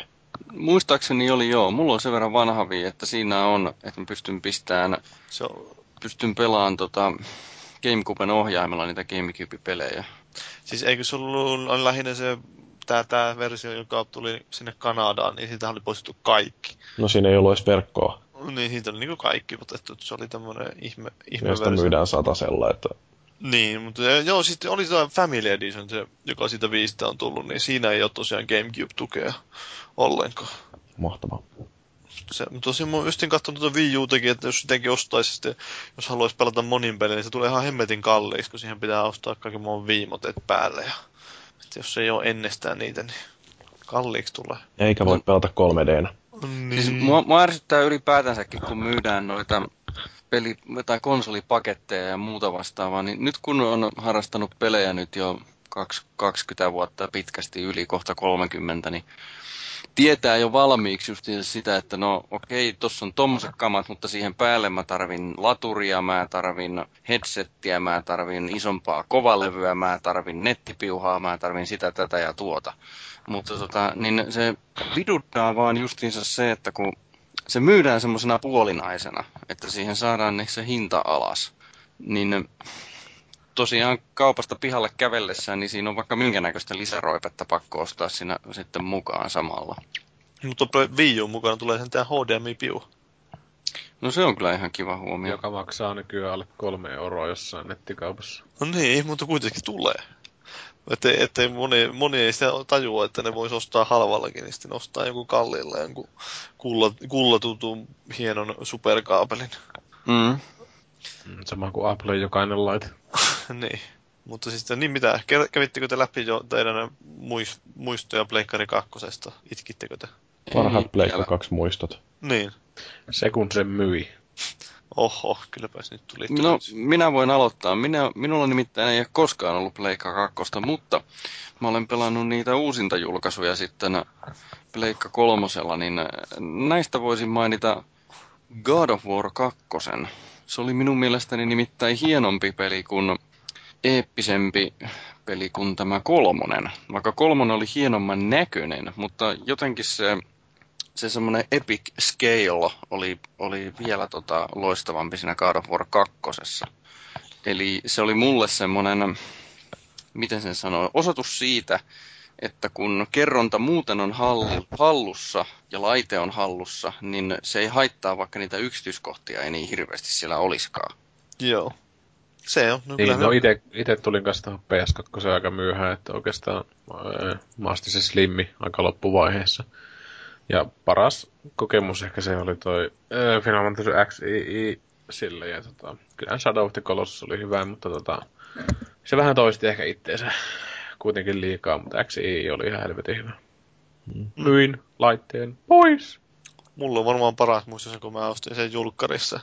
2950 markalla, mutta ei saanut muistikorttia mukaan, kun niitä ei vielä ollut Suomessa. Tai tyyli ei ollut Kokkolassa ainakaan. No ja, tuli vähän sellaiset vanhat ajat mieleen, kun PS1 muistikortin löysin tässä muisto mäh, muuton aikana ja No joo. heiti helvetti. Minä muistan sen, kun joululahjaksi sain hopean värisen Pleikka 2 ja purin sitä tärisevin käsin paketista. Purit? Ja, Miksi sä purit sitä? Mm, no sen takia, kun se näytti niin herkulliselta. Ja sitten iskin sinne ton kaverilta lainaan saadun Ratchet Clankin ja totesin, että pelaaminen voi olla hauskaa. Kuitenkin pistit Mm. Big Tits University pornon pyörimään. Pistit RGB-kaapelin kiinni, ja ei on Nee. vihreä! Jos muistatte, siinä oli se kopiosuojaus. Emotion Engine. Kopiosuojaus pistetty siihen, että jos katsoo leffoja RGB-kaapelin, niin näyttää vihreältä. Ai jaa, mä en tuommoista muistanut ollenkaan. Kyllä. Muistan vaan se Emotion Engine höpinä silloin alkuaikoina. Niin joo, nää Ken Kutarakin, että ne kytkeytyvät yhteen verkossa ja... Mitä kaikkea, herra jestas. Siitä tulee kollektiivi ja sitten täältä sanoo, että you will be Jack in, into a matrix. Mm, varmaan vähän samanlainen fiilis kuin jos pelaisi jollain Oculus- Riftillä. Niin, Oculus Rift. Jack Power in Matrix. Öö, CES-messut, joilla joku, joku vanha homokin on joskus käynyt, niin siellä oli tosiaan tämmöinen laite esiteltiin, tai on tätä aikaisemminkin esitetty, Oculus Rifti, muun muassa John Carmackin tukema laite, eli tällainen virtuaali headsetti, kypärä, joka pistetään tuohon päähän ja sitten se täyttää aika hyvin pelaajan tämän tai pelejä eli elokuvia, mitä nyt siinä katsookaan, niin tämän näkökentän käytännössä kokonaan, eli 180 astetta on se näkökenttä. Niin, se olisi vähän niin kuin semmoinen IMAX äh, jossain kypärässä. Niin, Mahtava. Mutta siis pääsikö kokeilemaan CSS? No kun mä en löytänyt tota missään, mä en ole ihan varma, että oliko se sitten jonkun suljettujen ovien takana, että tartti olla sovittuna tapaaminen. Se oli suljettujen ovien takana Pit, siellä. piti olla kärmäkin kultainen kädenpuristus. Tai vasen kärmäkin palli. Niin. No ehkä sitä pääsee kokeilemaan sitten joskus, kun ne sen Vai julkaisee. sitä vasenta pallia vai? Niin. Sitä hieromaan siellä. Mutta sitten Tuhomuusen Nyvoikot, niin innokas ihminen, niin kertoo lisää, että miten Hideki Kamiya vähän Kotakun kanssa joutuu sana Sepposelle. Niin, tai sanotaanko näin, että Kotaku joutui Kamian kanssa. Niin.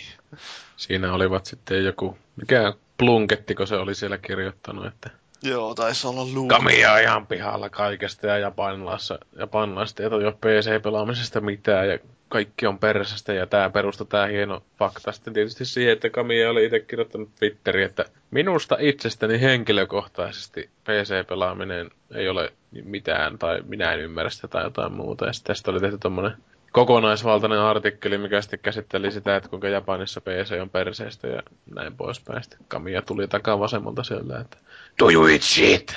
Heti ensimmäisenä kysyi, että ja alkoivat sitten huutamaan ja sitten se oli kyllä puoli ja toisi semmoista paskan maistelua, että ei se oikein ollut mitenkään järkevää sananvaihtoa, mutta kyllähän sinä tiesit, jos tekee artikkelin tyhjästä saman tapaa kuin toi mikä se taanoin oli se tähtireportteri, mikä teki tota kuvitellun ö, biovare-haastattelun.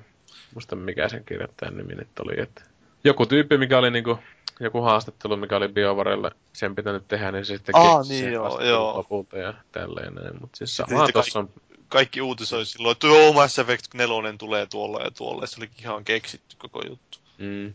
Mutta siis ei tossakin nyt vähän kärpästetty härkänen, että onhan tietysti ihan persistä tekstiä, mutta Kamiya nyt on semmoinen vammainen, että se nyt alkaa huutaa silleen, että ei se nyt niinku ihan... Tai ei se nyt ilman syytä huua, tietysti, että... Mutta toista kun se, se englanti on mitä on ja tämmöistä, että tota... Siellä on kovat väännöt kaffissa ollut koko naureskelusta ja kattonut aina silloin tällöin, mutta toisaalta mä oon itse jossain, jossain vaiheessa tippunut sitten pois sitä, kun ei vaan oikeastaan enää kiinnosta se, että kun aletaan vetää niitä rotukortteja taskusta, että Kamia haukkuu muita noita rasisteiksi ja tämmöistä, että vähän pidetään ne perspektiivit puikoissa, niin ei me hommat vituiksi. Mutta semmoista. Semmoista. Toteutuskohan tommonen Suomessa mitenkään, että hau- haukuttais Ruotsissa, että Trine on ihan persestä ja Frozen Bytet on homoja. ja Tommosta. No niin, eikö niillä ollut siellä Kölnissä se homo-hotelli vai miten se menikään? Niin, mä en päässyt sinne, mä olin liian hetero ihan selkeästi. Niin, tai Star Wars Old Republicissa on homoplaneetta. No niin, mitenkäs tää olikaan tää BioVare on innovatiivinen, aina edelläkävijä ollut näiden niin homoseksuaalisen ihmisten edustamissa videopeleissä, ja nyt se on niin edelläkävijä, että tähän Star Wars The Old Republicin ollaan lisäämässä planeettaa homoille. Omaa planeettaa. Siis nimenomaan, että siellä on yksi tämmöinen planeetta, jossa pystyy flirt- flirttailemaan saman sukupuolen edustajien kanssa. Niin, onko toi sitten kauhean edistyksellistä vai onko toi jollain lailla seksuaalivähemmistöjä syrjivää? En mä Niin, tiedä, niin, mutta siis helvetin mennäänkö hauskaa se ainakin on. Niin siis mennäänkö se sitä, että se on syrjivä sen, sen takia, kun se on niin kuin, ikään kuin mikäkin reservaatti tai erillinen Niin. planeetta nimenomaan, että ne on lykätty Se sinne. on niin siihen. No, pienet sille. Se on Niin, eikö siis toi- keskitysleiri. Niin mulle tulee vähän mieleen tästä näin se ei-turkulaisen osakunnan jonkun puheenjohtajan lausunto siis Tampereen teknillisessä yliopistossa, niin siellähän on tällainen ei-turkulainen osakunta ja ne käy aina vuosittain lyömässä kiilaa siihen Turun rajalle ja yrittää saada suistettua tonne mereen, mutta niin, niin tosiaan niin se oli vaan todennut, että toisaalta on ihan hyvä, että on olemassa tällainen Turku, koska muuten ne ihmiset olisi ympäri Suomea. Niin, mutta siis Mm, niin. Tää, tää on huvittava, kun luki jotain, mitä nyt on vastauksia oli poimittu sieltä BioVaren foorumiltakin, että sitten siellä oli kommentoitu, että Star Wars on tämmönen niin perhepohjainen tarina, sillä ei ole mitään tekemistä samaan sukupuolen seksuaalisuhteiden kanssa. Ja pl- please, please, BioVare, ottakaa tää nyt, tai älkää nyt salliko näitä tässä Star Wars The Old Republicissa, että se vain pilaa peliä ja tekee, antaa niin kuin, pää, laittaa monet pelaajat jättämään sen pelin pois kokonaan, hylkäämään. Äläs nyt, mä, tää on mulle nyt suuri syy asentaa se peli uudestaan, että on homoplaneetta siellä, niin Niin, no. mä myös syberseksiä harrastaa. sitä siinä just ja monet ilmeisesti pelkää sitä, että sitten jossain niin joku vanhemmat kieltää lapsiaan pelaamassa siitä, kun ne kuulee, että siellä saa olla tuommoista homostelua harrastaa. Niin. Toi on yllättävää, kun ottaa huomioon, että Disney kuitenkin nyt on vähän niinku puikoissa siellä, että kuinka kauan tuommoinen homoplaneetta uutinenkin niin kuin antaa tämän jutun elää, niin kuin joku Walt Disneyn henki tulee ja Niin, mutta toisaalta, että minkä... vittu. Minkälaiset on sitten taas Electronic Artsin lisensointisopimukset, että kuinka vapaasti ne saa käyttää sitä Star Wars-brändiä erilaisiin juttuihin. Että EAllahan, nehän on ollut hirveän ää, äänekkäitä justiin tuossa näiden LGBT-yhteisön jäsenten niin kuin, oikeuksien puolustamisessa. Että ne on siis osallistunut kaiken maailman Pride-paraateihin yrityksenä ja muutenkin niin ottanut kantaa sen puolesta, että seksuaalivähemmistöillä täytyy olla samat oikeudet kuin meillä valtaväestöön kuuluvilla. Joo, kyllähän se on. Ja onhan näissä Mass Effectissäkin tosiaan oli se homopilotti ja mitäs kaikkea. Mm. Ne pystyy harrastamaan Bliaran kanssa vähän lespohtavaa seksiä, mutta, Niin. Niin, no lesboseksissä ei ole mitään vikaa. mutta siis niin, no tää on vähän tosiaan, ei, vähän kuulostaa sillä paperilla, että ei tämä voi pitää paikkaansa, että tosiaan on rajattu sinne omalle planeetalle.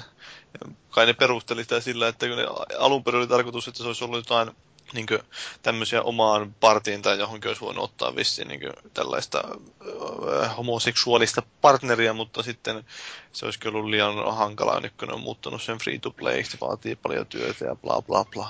Se olisi komeata, jos siinä kun on se, ää, siinä pelissä on se kätyyri sulla mukana, jos et on voinut ottaa jonkun semmoisen oikein kliseisen kiintiöhomon sieltä itsellesi kätyyriksi, joka aina lispaa ja kampaa ja rasvaa sua ja sun pakaroit. Öljyä. Ja sillä on, aina kun sillä on, onko siinä Eli, oma eli avaruus, olisi voinut ottaa C-3POn mukaan sen. on- onko siinä oma avaruusalus tuossa pelissä? Joo, siinä niin kuin lennetään paikasta toiseen. Niin, sitten ainakin justiin tulee sillä että joku on Mm. kontakti jonkun toisen aluksen kanssa, niin sitten tulee semmoinen kohtaus, että se on siellä kylvyssä, että se öljyää se sun kumppani siinä suojassa. Ava, niin kuin tämmönen avaruustelakoituminen tapahtuu. Captain, we have detected an enemy ship. Se vain sanoo, shields to maximum. Divert all power to the weapons. voisikin olla ihan mielenkiintoinen sellainen, kun yksi avaruusalus yrittää mountata toisen siellä. Niin kuin No mitä telakoituminen siitä- vähän siitä joku- epäonnistuu. sellainen, Siitä ohjattaisiin semmoinen tietysti semmoinen kuin sensuaalinen versio, että tapahtuisi tämmöinen oikea telakoituminen avaruudessa, missä alukset lähtee toiseen. Niin, no aina sitä voi Sitten tulisi oikein homoerottista musiikkia siihen. kuvallista kerrontaa justiin sillä tavalla, että niin samalla kun siellä tapahtuu jotain makuuhuoneesta, niin sitten avaruusalukset siinä sillä lailla. Nyt se telakoituu takapäin tie- tietysti. Luonnottoman lähellä toisiaan Niin, alukset. se on Niin. häntäilyä.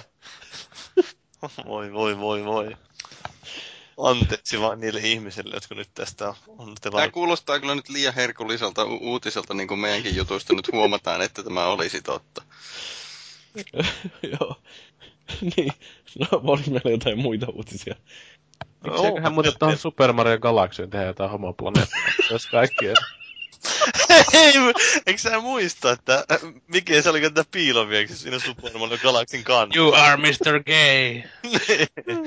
Niin, Eikö Super Mario Sunshineissa pidä ainakin olla joku Rainbow Planet? Mitkä Super Mario Sunshine planeetta? Nyt sä En minä tiedä. No, no, niin, Nämä no. planeettoja. Mutta siis, äh, no en mä tiedä, kiinnostaako teitä DICEin nämä pelipalkinnot? Ketä nyt jotkut pelipalkinnot kiinnostaa, en minä ole koskaan voittanut yhtään.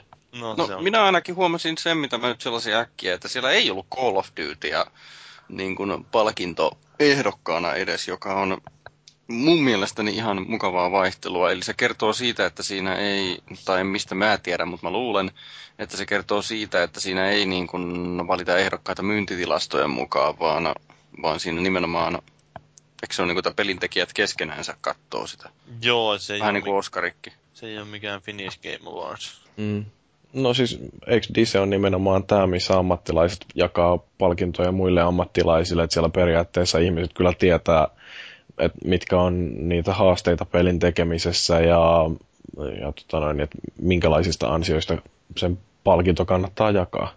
Ja onko Call of Dutyn viimeisimmässä inkarnaatiossa nyt oikeasti yhtään mitään sellaista, että mistä olisi palkinto ansaittu? Niin, se on... Ah, siellä oli tosiaan esimerkkinä, jos nopeasti nyt tästä mainitaan, niin Journeyllä taisi olla peräti 11 ehdokkuutta eri kategorioissa. Hyvää Jornimista. Kyllä. Jörn Mm. Donner on tyytyväinen.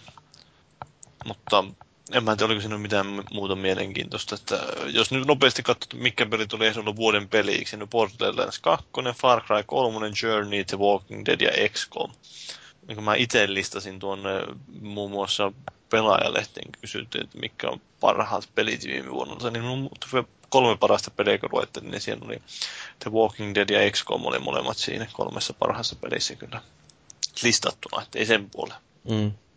Mutta ei kai siinä mitään mielenkiintoista ole muuta. No katsotaan sitten, kun palkinnot on jaettu, että Sitten voi haukkua pilalle. näin kertoo, että mitä kaikkea siellä valittiin väärin. Mm, mm, Että ei ne palkintojen jakajat tiedä mistään mitään. Mm, mutta Australiassa tiedetään jostain jotain, koska siellä on otettu käyttöön uusi ikärajasysteemi nyt tänä vuonna. Eli sinne introdusoitiin tämä K18-ikäraja.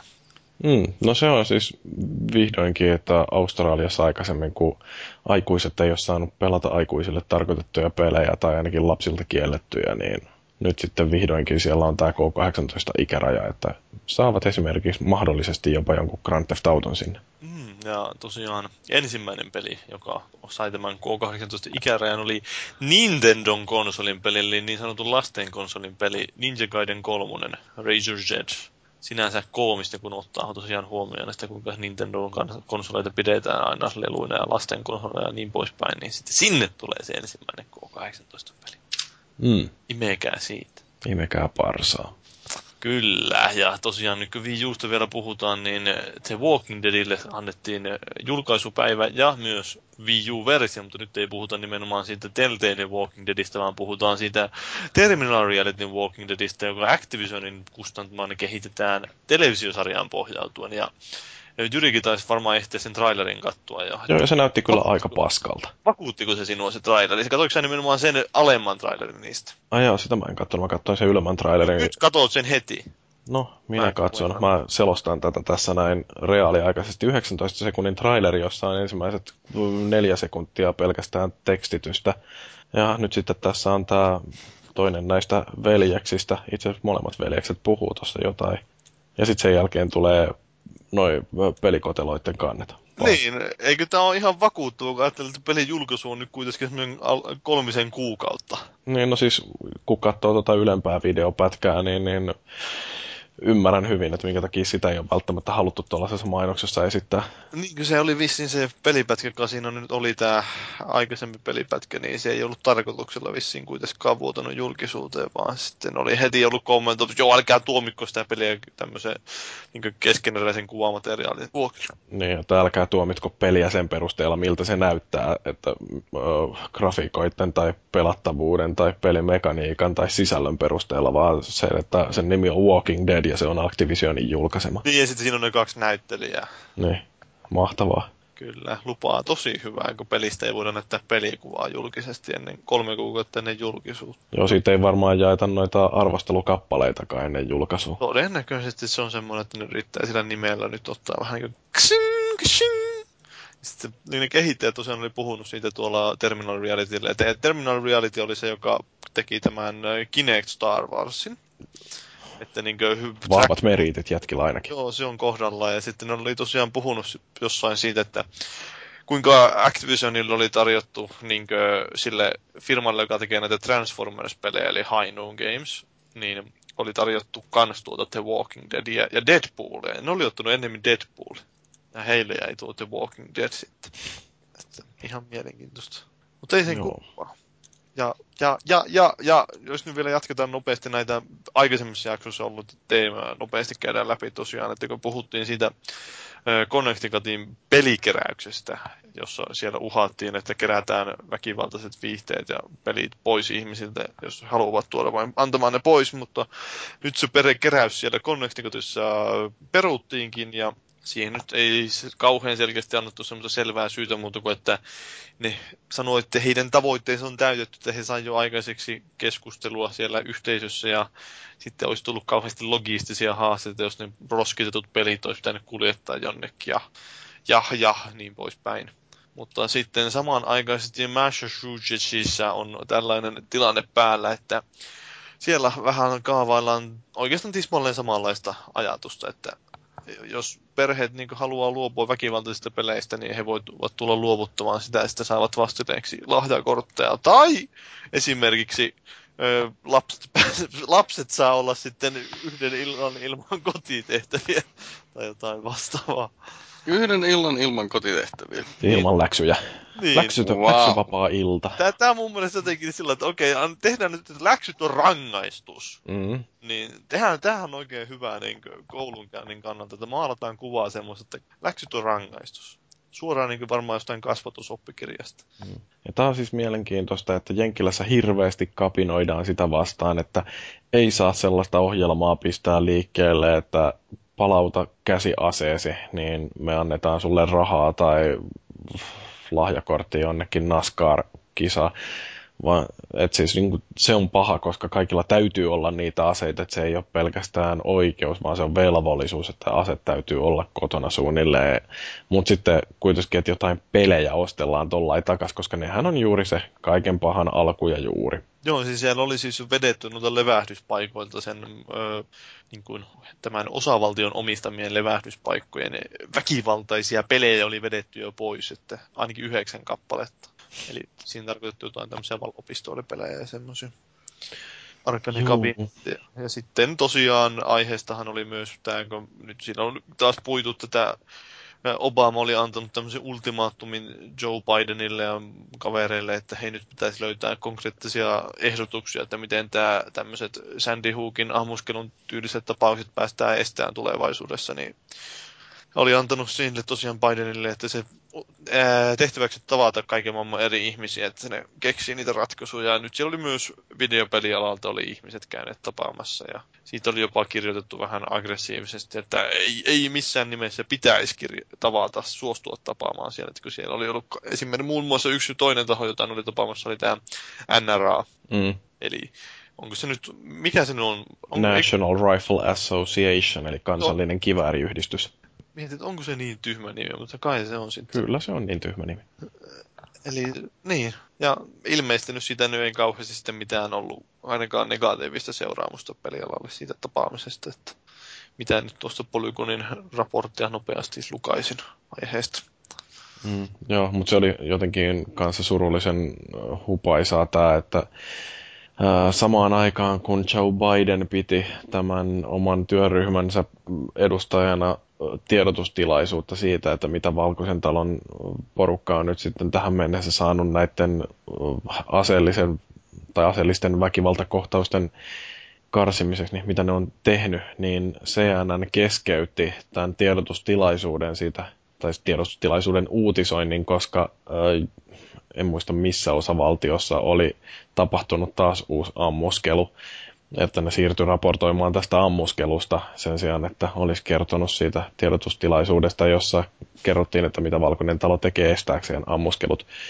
Et se tilanne ei Jenkkilässä ihan äkkiä lähde paranemaan ja voi olla, että siellä vaaditaan aika radikaaleja toimenpiteitä, että mitään hyvää koskaan siellä tapahtuukaan. Mm, se on hyvä, että siellä kuitenkin ihmisillä saa olla kaiken muun rynnäkkökiväärejä. Mm.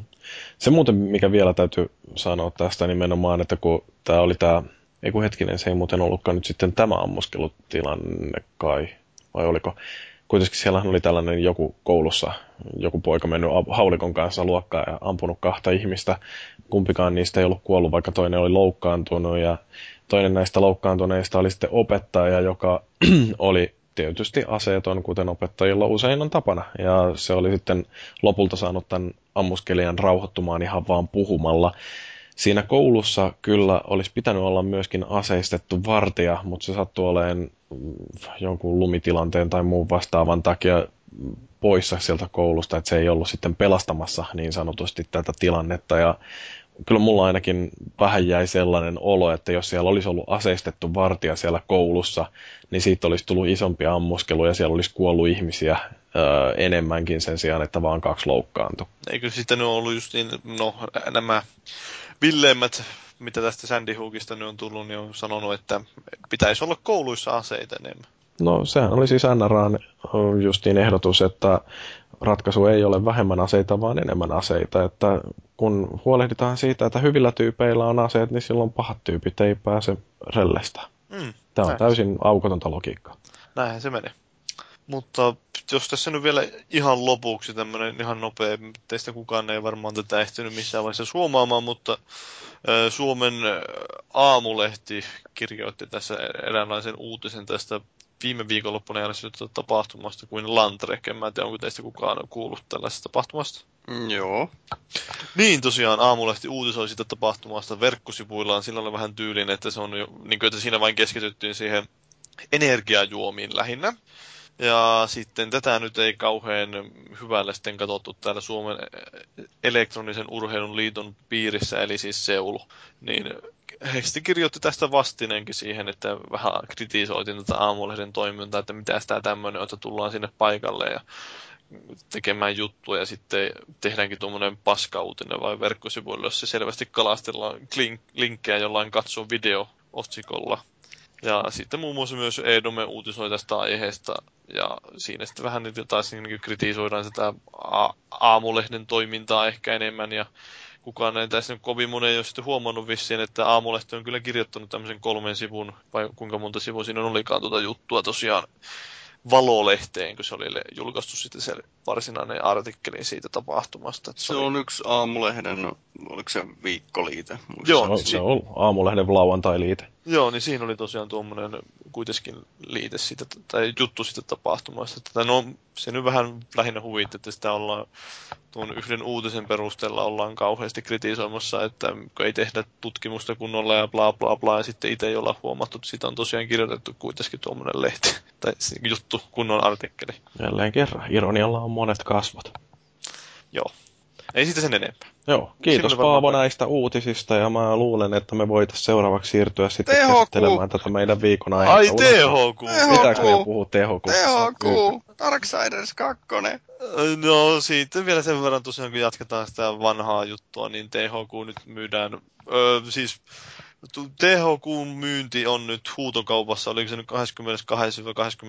tammikuuta? Se järjestetään, ja silloin tosiaan voi esittää tarjouksia yksittäisistä peleistä, että jos jotakuta kiinnostaa mennä ostamaan sieltä vaikka Darksiders itselleen, niin voi mennä esittämään tarjousta, ja siitä on muun muassa Double Fine esittänyt kiinnostuksensa jotain osasia kohtaan ja Electronic Arts, sitten on spekuloitu, siellä olisi Ubisoftia ja mitä luoja kaikkea Warneria ostamassa, mutta mikä siinä nyt on kriittistä, se on, että jos se niin yksittäiset tarjoukset ei ylitä tätä tarjousta, jonka se Clear Lake Capital teki siitä firmasta, niin sitten se menee kokonaisuudessaan sinne Clear Lakelle, mutta jos ne yksittäiset tarjoukset ylittää sen arvoltaan, niin sitten se myydään osissa.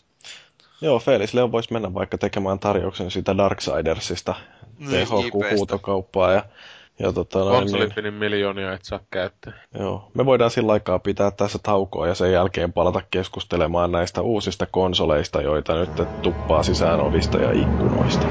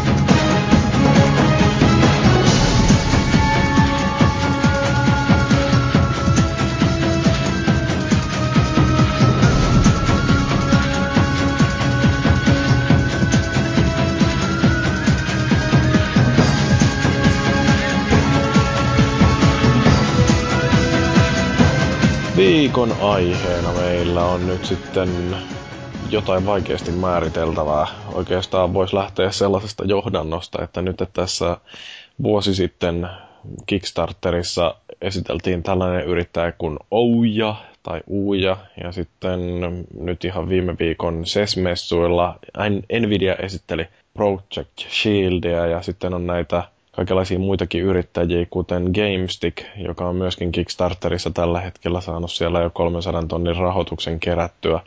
joka on myöskin sellainen hyvin pieni kokoinen Android-pelilaite. Ja sitten tietysti Gabe Newell vihdoinkin vahvisti, että kyllä Valve suunnittelee tätä niin sanottua Steamboxia. Että näitä uusia konsoleita tai muita pelivehkeitä, niin niitä on aika hurjasti nyt rynnimässä markkinaan, niin miten tämä muuttaa pelikenttää. Ja no, aloitetaan vaikka ihan tällä, tällaisella kysymyksellä, että mitä luulette näistä kaikista uusista laitteista, että mikä niistä selviytyy ja mikä jää henkitoreissaan makaamaan taistelukentälle ja raahataan sitten syrjään siinä vaiheessa, kun... No pitäisikö vähän käydä läpi, että mitä laitteita meillä on Niin, se voisi olla hyvä. pöydällä. Niin, no siis Uuja. Sehän on ainakin tällainen Jyrin kultamurru. Rubikin kuution kokoinen 99 dollarin hintainen Android Jelly Beanillä pyörivä pelikonsoli, joka kytketään ihan normaalisti telkkariin ja, ja sitten sillä voi ajaa Android-sovelluksia ja yhtenä tärkeänä ideanahan siinä on se, että jokainen konsoli on samalla myöskin kehityskitti, että ei tarvitse ostaa erikseen mitään kauhean kallista dev-kittiä ja sitten hankkia kalliita kehitystyövälineitä, vaan 99 dollarin konsolilla, niin sillä pystyy suoraan ruveta vääntämään koodia ja se on ihan tätä Androidin Java-kieltä, mitä siihen kirjoitellaan. Kattakos moni tästä seuraavasta Project Shieldin julkaisusta sen videopätkän tai sen Mä en kyllä itse kattonut. Mä vain kattelin niitä kuvia ja...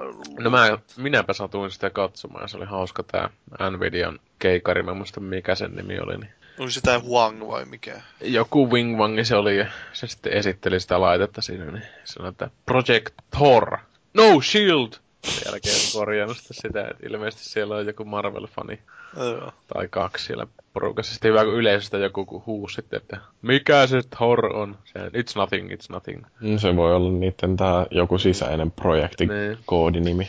Mutta Shield on tosiaan tämmönen Xbox-ohjaimen näköinen mm, käsikonsoli härpäke, mikä myös Jelly Beanillä itteensä kääntelee ja vääntelee ja kyllähän se aika paskalta näyttää silleen, kun suoraan silleen sanoo. Että... Niin, no ei se ole kyllä ainakaan kauniin näköinen, että siinä on se näyttö silleen niin kääntyy siihen päälle. Mm. Mm, Joo, melkoisen kookas se oli, mitä mä sitä kattelin sellaisessa lasikuutiossa. Mutta yksi, mikä siinä on tärkeä juttu, on se, että sehän voi myöskin kytkeytyä PC-koneeseen, että jos ostaa Nvidian uusimman näytön ohjaimen, niin pystyy periaatteessa striimaamaan mitä tahansa PC-peliä siihen käsilaitteeseen.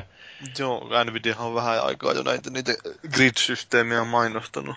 mutta en ihan heti uskonut, että kuitenkaan Nvidia lähtee tämmöiseen hardware-shittiin mukaan, että, Mm. että, No siis- että tekee tämmöistä Android-laitetta. Joo, ei- No nehän lähestyy nyt kahdelta rintamalta justiin, että toisaalta on tämä Shield ja sitten toisaalta on niiden se pilvipalvelu, eli tämä justiin tämä Grid, joka on siis jonkinnäköinen sellainen, miksi sitä nyt sanotaan, si- no kuitenkin tällaisia korttikoneita, joita isketään tonne joihinkin räkkeihin ja niillä pystyy sitten pyörittämään useampia pelejä samanaikaisesti, että, ja niitä sitten striimataan sinne ihmisten koneille. Ja kun mä yritin sitä tivata, että minkä takia tämä grid on nyt sitten jotenkin parempi kuin OnLive, niin vakuuttivat pojat, että joo, että siinä on parempi toi latenssi, että um, isompi latenssi on parempi. reagoi nopeammin niihin. Kyllähän ne silloin vuosi sitten, vuosi sitten joskus puhuu aika kovin siitä, just, että kuinka he saavat pienennettyä sen latenssi jopa pienemmälläksi kuin televisiolla pelatessa. Tavallisella pelikonsolilla, että jos ne, nehän haluaisi vissiin sitä kanssa, että ainakin silloin, että olisi kierretty kokonaan tuo HDMI-liitäntä, että se olisi kytketty jollain verkkokaapelilla suoraan sinne, niin olisi paljon pienempi viive sitten. Mm. Joo. Kyllähän tuossa oli aika hauska tuossa äh, Shieldissa, kun ne sitä julkisti siinä, niin niillä oli semmoinen äh, video siinä, missä periaatteessa se laite oli niinku purettu osiin. Eli se niinku osa osalta purettiin se laite ja kasattiin. Ja siinä jossain vaiheessa tehtiin tämmöinen pieni spektaakkeli siitä, kuinka se sitten oli niinku, se ei ollutkaan pre-rendattu se video, vaan että sitä pystyi sitä ohjainta niinku pyörittelemään ilmeisesti jollain enginellä, mikä sitten on toteutettu ihan tuolla Ee, sillä Jelly Beanillä ja mihinkä se nyt laite itse pystyykään sitten, että ei se nyt mikään ihan älytön juttu ollut, mutta ihan sellainen yllätys siinä kuitenkin oli, että oli sitten. Ja se tehtiin, siitä tehtiin iso numero, että siinä on niinku toi äänisysteemi kuulemma hyvä. mä en niin kuin itse lähde allekirjoittaa mitään kannettavaa äänisysteemiä, että se olisi millään tavalla hyvää, mutta ilmeisesti sano, se sanoo, että öö, sen niin kuin, tota, virheen, virheettömän soiton toisto on parempi kuin näissä Beat-audion, Beats-audion noissa äänisysteemissä, mitä kannettavissa on. Että kai se nyt on teknisesti joo, mutta siis kun on tommoset kuulakärjen kynän kärjen kokoiset elementit, niin eihän sitä nyt voi muuta tulla kuin ripulia korviin, että jokainen pelatkoon millä haluaa. Mm. No entäs katsoitteko te, minkä näköinen tää on tää GameStick? Se vähän näytti joltain USB-tikulta, joka tungetaan televisio. Niin kuin sehän on tollanen, että on joku sellainen, mikä, jonkun Nintendo, mikä oh, konsolissa nyt olikaan, jonka ohjainta toi muistuttaa hiukan toi laatikko. Nessi. Niin, ilmeisesti jo Nessin ohjaimen näköinen ja siellä on sitten sellainen pieni kolo, johon saa iskettyä sellaisen USB-tikun. Ja se USB-tikku voidaan sitten kytkeä ilmeisesti johonkin. Mulla ei ole ihan täysin selvää, että Eikö mihin. se ollut HDMI-liitäntä siinä suoraan? Oliko se HDMI-liitäntä? Mä muistelin, että se olisi ollut, mutta se voi Okei, täytyy katsoa tarkemmin tuota On kuvaa. tuossa tikussa Se- ainakin HDMI-liitin. Joo, no se tietysti käy järkeen paremmin. Okei, joo, eli se on siis USB-tikun näköinen, mutta siinä on päässä toi, ei ole USB, vaan HDMI-liitäntä. Joo. Okei, no kuitenkin.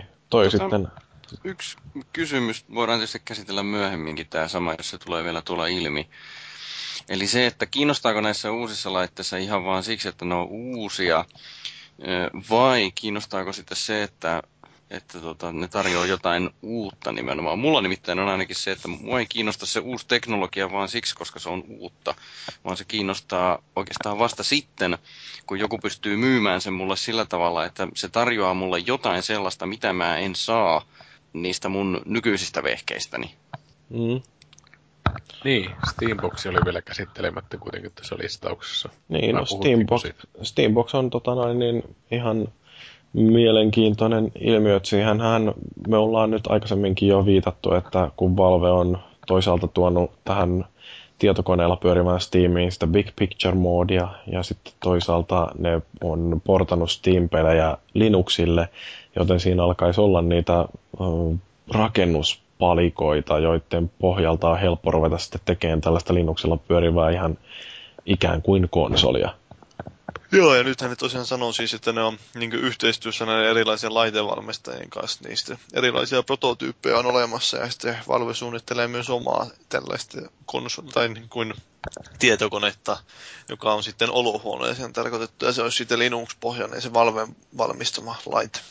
Mm. Ja näistähän yksi oli tämä, jota oli CS, se esillä oli Pistoni, oli tämmöinen hyvin pienen kokoinen tietokone, että se oli käytännössä semmoinen pieni kuutio kanssa. Siinä oli se emolevy, oli sillä lailla niin katkaistu kolme osaa ja sitten oli pistetty vähän niin U-muotoisen tai semmoiseen hevosen kenkään siihen.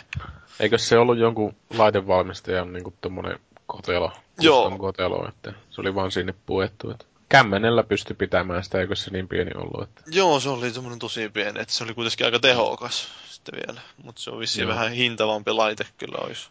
Mitäs mä luin siitä, että niissä olisi niin Steamboxissa tapahtunut jotain kehitystä sitten sille porrastetusti, että ensin tehdään vähän lussumpi konsoli, sitten tehdään kovempia ja kovempia ja kovempia, että Niin, niin siis, kuinka mä ihan väärin? siis, että siinä olisi ne kolme tämmöistä periaatteessa ainakin se Valve, tai eikö Gabeni sanoi jossain haastattelussa Polygonilla, kun niillä oli aika hyvä haastattelu siitä, että ö, olisi kolme tämmöistä ikään kuin luokkaa, että ihan perusluokka olisi se lähinnä tämmöinen striimauslaite, että se ei niin periaatteessa pyörittäisi oikein mitään itse. Ja sitten olisi semmoinen tehokkaampi, jolla pystyisi jo pelatakin jotain itse ja niin tämmöistä, että pystyisi pyörittämään jonkinlaista grafiikkaa itse. Ja sitten tulisi vielä se niin tuhdumpi, että se olisi tämä keskiluokan laite, olisi semmoinen, että se olisi aika tarkasti speksattu, että minkälainen se on.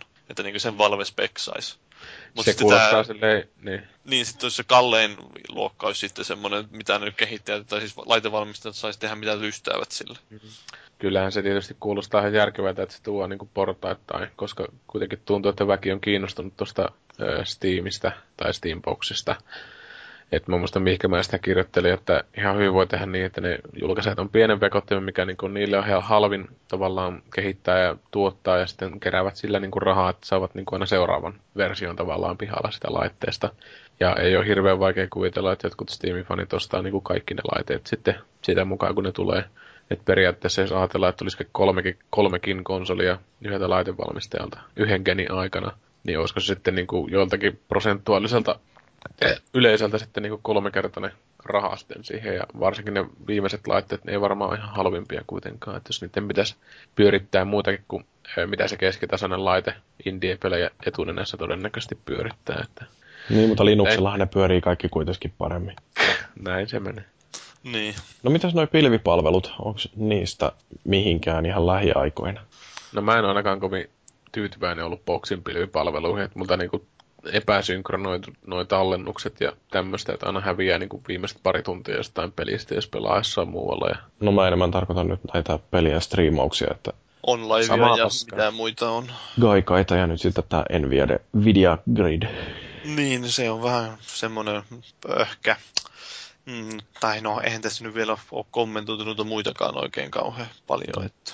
Mm. Mut No, no, jos mut ite, siis niin. ite noita ensimmäinen, niin kuin mikä tulee tuommoinen innostuminen, samalla kuin Fellu sanoi siitä, että kyllä se on se tekniikka, mikä innostaa. Tietysti mua niin kuin etunenässä kiinnostaa konsolit niin kuin media-alustoina, että mihinkä ne pystyy. Peleihin, peleihin pystyy kaikkia vaihtelevalla niin kuin volyymillä, mutta sitten minkälainen se on niin kuin media-alustana ja se, että tota, tarjoako se jotain uutta. Et oikeastaan toi Oculus Rift on semmoinen, mikä niin kuin kiinnostaa ylivoimaisesti eniten, mutta se nyt varsinaisesti ei ole niin kuin laite, vaan No, tavallaan... se ei ole pelialusta, mutta se on siis pc liitettävä näyttöjä enemmänkin. Mutta se on joka tapauksessa se, mikä ihan selkeästi eniten kiinnostaa. Että...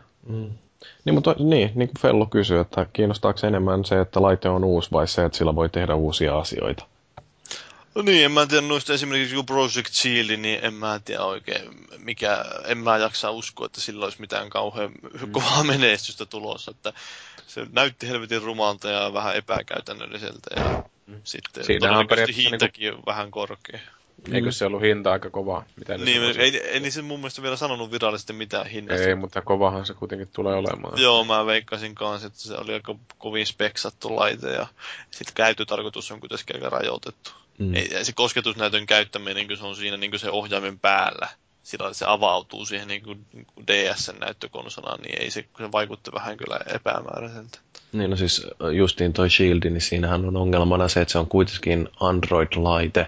Android-laitteita on ollut jo paljon. Okei, se voi olla tehokkaampi Android-laite ja siellä löytyy joku Nvidian uusin prosessori ää, ja uusin näyttöpiiri, mutta siltikin se on edelleen Android-laite. Löytyykö sille tarpeeksi hyviä pelejä? Öm, ehkä. Niitä tulee Androidille koko ajan. Et se, mikä siinä on ehkä merkittävin ero noihin ihan täppäreihin tai kännyköihin, on se, että siinä on kunnolliset kontrollit. Niin, ja se, että sillä voi striimata niitä Steam-pelejä. Niin, no se on, se on yksi tietysti sellainen ihan merkittävä juttu. Mutta se, että riittääkö se nyt sitten, että Shield on uusi laite, että onko mitään sellaista uutta, mitä sillä pystyy tekemään, mitä ei olisi voinut esimerkiksi PlayStation Vitalla, että mä kysyin nimenomaan tästä näin, että niiltä Gradin esittelijöiltä, että mikä, mikä tässä on sellaista, mitä Vitalla ei pysty tekemään, ja niiden vastaus oli se, että no Vitalla sä voit pelata Vita-pelejä, täällä voi pelailla näitä, mitä on tehty sitten taas tällä ää, Mm. Shieldille, ja mm, en, en mä nyt sanoisi, että se olisi mitenkään kauhean loistava vastaus. Siis sillä pystyy kuitenkin sitten striimaamaan toisaalta laitteelta jotain pelejä vai? PCltä pystyy kyllä, jos Joo. sulla on vain No se- se... tietynlainen näytönohjaaja siinä. Niin. niin, käy. Se ei kuitenkaan ole kovin järkevä silleen, että kun kuitenkin jos sä PCllä, jos ajatellaan, että se olisi niin joku NS-köyhän miehen Wii U, vaikka tietysti se on kalliimpi kuin Wii U yhteensä, mutta siis jos se ajatellaan, että se on sellainen tilanne, että joku toinen henkilö menee sitten PClle ja täytyy tehdä jotain koulujuttuja tai muita, niin sä voisit tavallaan sitten jatkaa sitä pelaamista sillä öö, Shieldillä sitten jossain komerossa tai missä nyt pelaatkaan. Paskalle voi mennä ja pelata No samalla paskalle voi mennä ja pelata CS. Tahrata Niin sen tekee. siitä. niin, pyyhin vahingossa tällä näytöllä, no pistetään kiinni. Kuttu sillä on pyyhkimään. Sitten ei pitää pelissä tehdä jotain, niin sitten sen paperiin sieltä? Ja, mutta sitä varten siinä on just se kilpi, että sitten kato kun roiskuu sieltä pöntöstä, niin, niin kilpillä Aa, voi suojata itseänsä. piiloon. Niin. Mutta se just, että niin, onko siinä sitten sellaista mitään uutta? Et vähän sama juttu oikeastaan kuin Uuja, että myös sehän on kanssa Android-laite.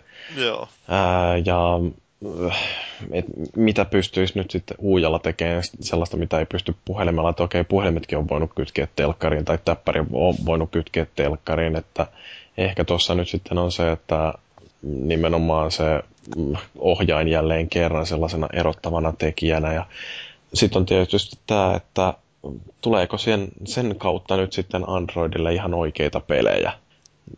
Ja toisaalta, että kuinka hyödynnettävissä ne pelit on sitten ihan näillä perinteisillä Android-laitteilla.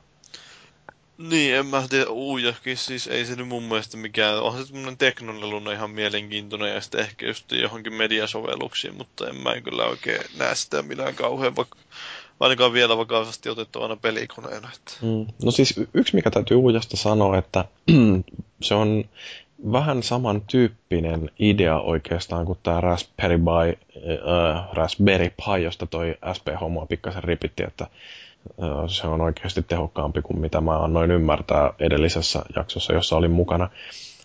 Et siinähän niin kun, se on sellainen hakkereitten äh, jonkinlainen leikikalu, koska se on täydellisen modattavissa, että sinne voi itse pistää oman custom firmiksensä ja siellä voi korvata niitä käyttöjärjestelmän peruskomponentteja ja se voi laittaa ihan omanlaiseensa koteloon ja kaikki mahdollinen siinä on kustomoitavaa.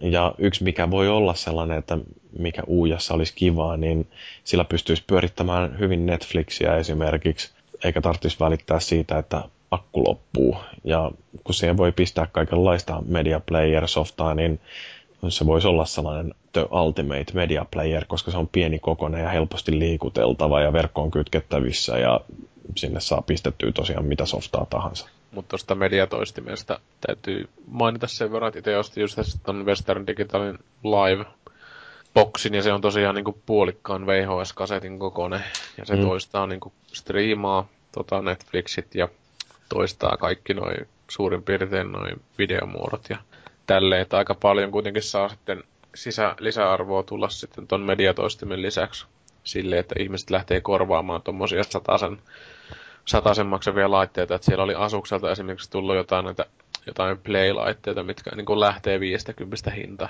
Että noin alkaa olla jo tosi halpoja. Ja sitten monissa telkkareissahan on jo nykyään semmoiset käyttikset, että niissä on tämä striimausmahdollisuus niin jo itsessään. Joo, että pistää vain verkkokaapelin tai niin. sitten ottaa langattomasti niin. suoraan yhteyteen. Niin, että tota, niissä on jonkunlainen käyttis ja sitten erilaisia appeja voi ladata sitten sinne. Ja Netflix on tietysti yksi ja HBO ja mitä näitä muita sitten on kuitenkin. Että vähän nyt on semmoinen jännä vaihe, että tuntuu, että kaikki hakee sitä omaa paikkaansa vähän silleen, että mihinkä väliin nuo uudet laitteet sitten iskostuu. Että toi sieltä nyt tuntuu mun mielestä ihan niinku ihan käsittämättömältä niinku hakulaukaukselta. Että on se ihan hyvä, että laitteita tulee, että joku voisi saada semmoisen pienenkin poltteen perseen alle. Joku Nintendo, että tehdään joku uuden laitteen tai Xbox tai jotain muuta. Mutta tota, en mä ihan tarkoitusta kyllä näe tuommoiselle mm. Shieldille, että kun se on niin spesifi laite kuitenkin, kun vertaa esimerkiksi jokin Uijaan tai öö, no Uijaa vaikka nyt tai jokin Steamboxiin, niin ne on niin kuin silleen, siinä mielessä vähän ava- avarampia vekottimia, että niillä oletettavasti voi tehdä jotain muutakin, että Mm. Että, että. No entäs toi GameStick? Musta se on sillä periaatteessa ihan hauska idea, että kun se on tollanen, joka mahtuu povariin ja sitten se voi kytkeä mihin tahansa telkkariin, että siinä on mm. jonkinlainen pelilaite aina mukana ja esimerkiksi jos yöpyy jossain hotellissa, niin siellä voisi olla ihan hauska, että pelit kulkee völjyssä ja sitten voi kytkeä sen siihen hotellin telkkariin ja pelailla sitten pikaisesti muutamat Angry Birdsit tai jotain. Ehkä siihen tuli sitten myöskin jotain mielenkiintoisia pelejä. Niin, niin mutta kuinka paljon toisten eroissa jostain perus kannettavasta niin kuin matkaviihdykkeenä. Et se on vähän niin kuin eri tapa tehdä sama asia oikeastaan. No se kompaktius, että kun toi mahtuu povariin. Niin, mutta minkälaisia pelejä sä pystyt tällä pelaamaan sitten? Että... Niin, no toi ei varmaan ole se kaikkein tehokkain mahdollinen konsoli, koska se ää, varsinainen älykkyys mahtuu sitten siihen tosiaan tällaiseen USB-muistitikun kokoiseen vehkeeseen. Mm. Ja siinä täytyy sitten myös miettiä, niin jos ajatellaan jotain konsoli- tai siis televisio-hotelliyhteyksiä tai jotain muuta, niin kuinka monessa hotellissa oikeasti on semmoiset telkkarit, mitkä niinku ottaa jotain HDMIitä. Että itse on ollut monesti semmoisessa hotellissa, missä ei periaatteessa ole niinku edes välttämättä telkkaria. Tietysti mm. se riippuu huoneesta mutta, ja hotellista, mutta tota, kuitenkin. Mm. Että kyllä se niinku on se kannattava niinku pommin varmempi osuus. No, no entä sitten toi Steambox? Se nyt on niinku varmaan kaikkein lähimpänä tällaista perinteistä konsolia. Niin, ja kun siellä taustalta löytyy Valve, niin vaikuttaako se näistä kaikista yrittäjistä kaikkein eniten sellaiselta slam dunkilta, että totta helvetissä se valtaa markkinoita ihan pirusti ja aivan Simona ja sitten Valve tuskin edes tukee sen myyntiä, että ne ei ota siitä takkiinsa, että yhtäkkiä vaan on kauhean kasa enemmän sit sellaisia ihmisiä, jotka on tottunut pelaamaan olohuoneen telkkarilla pelejä ja sitten niillä on Steambox ja ne ostaa kaikki pelit Steamista. Niin, mä en itse oikein ymmärrä, että mitä sillä kaikkein lussuimmilla laitteilla niin periaatteessa edes tehtäisiin koska kuitenkin Steamin vahvuus ja NS-mainehan tulee aina sitten pelikirjastosta, ja sitten jos et sä pysty valtaosaan sen peleistä pelaamaan, niin mitä sä sillä laitteella teet sitten kuitenkin. Että. Mm. Mutta siis onhan se niinku loistava tapa tietysti vetää sinne Comfy Couchiin, kun on niinku tämmöinen upperkutti ja Falcon Punchi päälle vielä siihen, että varmasti niinku menee perille, että pelaaminen voi olla hauska, niinku vaivatonta tai pelaa, pelien ostaminen voi olla vaivatonta ja pelit voi maksaa ihan vitusti vähemmän kuin kaupasta. Mutta tota, itse laitteen hinta, että jos ajatellaan sitä laitetta, mikä niin pystyy sitten pyörittämään jotain Far Cry 3 vai mitä ne isoimmat tehosyöpät tuolla pelitarjonnassa nyt Steamissa on, niin tota, kyllä se laitteen hinta kuitenkin lähtee venymään aika tehokkaasti, että siinä alkaa olla semmoisia näyttiksiä, että se on sitä niin kuin media PC käytännössä. Mm. No okei, siis jos nyt sitten ajattelee, että nämä on nämä uudet yrittäjät tosiaan tunkemassa nyt markkinaan, niin miten se vaikuttaa näihin perinteisiin toimijoihin, Microsoftiin, Sonyin, Nintendoon? No, Microsoft... Marginaalisti mä itse näkisin, että hyvin vähän oikeastaan kuitenkin. Että... E, Mennäkö, että Steamboxilla ei ole sellaista vaikutusta? Joo, en, mä, mä en usko, että se on, niinku, se on hirveän äänekäs nettikollektiivi tämä Steamin väki Mm. Et mä luulen, että ne kyllä ehdottomasti kertoo tutuille, että ostat tämmönen konsoli, joo se maksaa vähän enemmän, mutta pelit maksaa niinku femma ja parhaimmillaan sen alle. Mut sitten toisaalta VS niinku Sonyn ja MSN ja Nintendo markkinointikoneistot. Niin, niin kuin siinä ei ole kuitenkaan niin. Steamboxilla niin. välttämättä sitä, ettei Valvella ei ole sitä niin kuin, en mä tiedä, aikooko ne tehdä sitä, kun niillä resursseja lähteä semmoiseen markkinointiin niin kuin jollain boxilla ja pleikkarilla ja Nintendolla. Niin. En mä sano, etteikö se niin kuin voisi olla voitollinen laite, koska siis puskaradio toimii helvetin hyvin, kuten on jossain instansseissa niin kuin todettu. Ja itse kyllä niin kuin on ihan kiinnostunut silleen niin kuin mielenkiinnon mukaan, että jos se niin kuin jossain vaiheessa on se laite sellainen, että sillä pystyy pelaamaan niin kuin, öö, jotain indie-pelejä vaikka, niin ihan hyvin voisi ostaa lahjaksi jonnekin tai jotain tämmöistä, että ei, ei niinku silleen ongelmaa sen suhteen. Mä mietin Sitten... sitä, että, että onko näillä uusilla masinoilla... Kyllä se nyt Felisli on taas ihan hyvin tämän pointtinsa esitti minusta. Pätkäs silleen tyhjentävästi tuohon. Uusilla masinoilla Yritin kato puhua jotain Steamia vastaan, niin sieltä Glabeni tuli yhtäkkiä laskeutua semmoisella... Bronilla ratsasti takavasemmalle. YKK ei kuulu fellu ääntä, mutta teksti näkyy. Joo. No mut siis yksi semmoinen, mikä mua tuossa kiinnostaa, on tietysti tämä bisnesnäkemys, että kun, tai niin, se aspekti, et kun on siis nämä... Aspekti! Siis nämä Android-laitteet varsinkin, että Androidilla pelit maksaa kahdesta viiteen YKK, euroa. YKK. Joo. Hyvin sanottu. Niin, niin tota, um, siis vaikuttaako se ihmisten odotuksiin sen suhteen, että minkälainen pelien hinnan pitäisi olla? Että jos ajattelee, että joku nyt menee tällainen ihminen, joka ei ole aikaisemmin omistanut konsoleita tai on ehkä omistanut jotain, mutta ei ole pitkään aikaan sellaista pitänyt hallussaan, huomaa sitten jossain Biiltema-hyllyssä uujan ja ajattelee, että no eipä maksa paljon tuollainen pelilaite, vie sen kotinsa ja ostaa sitten kauhean tukun pelejä A3 euroa. Niin mitä sitten, kun se rupeaa sana leviämään siitä, että nyt on halpa laite ja siihen on halpoja pelejä, niin kuinka moni jaksaa enää maksaa 6 tai 70 jostain pelistä?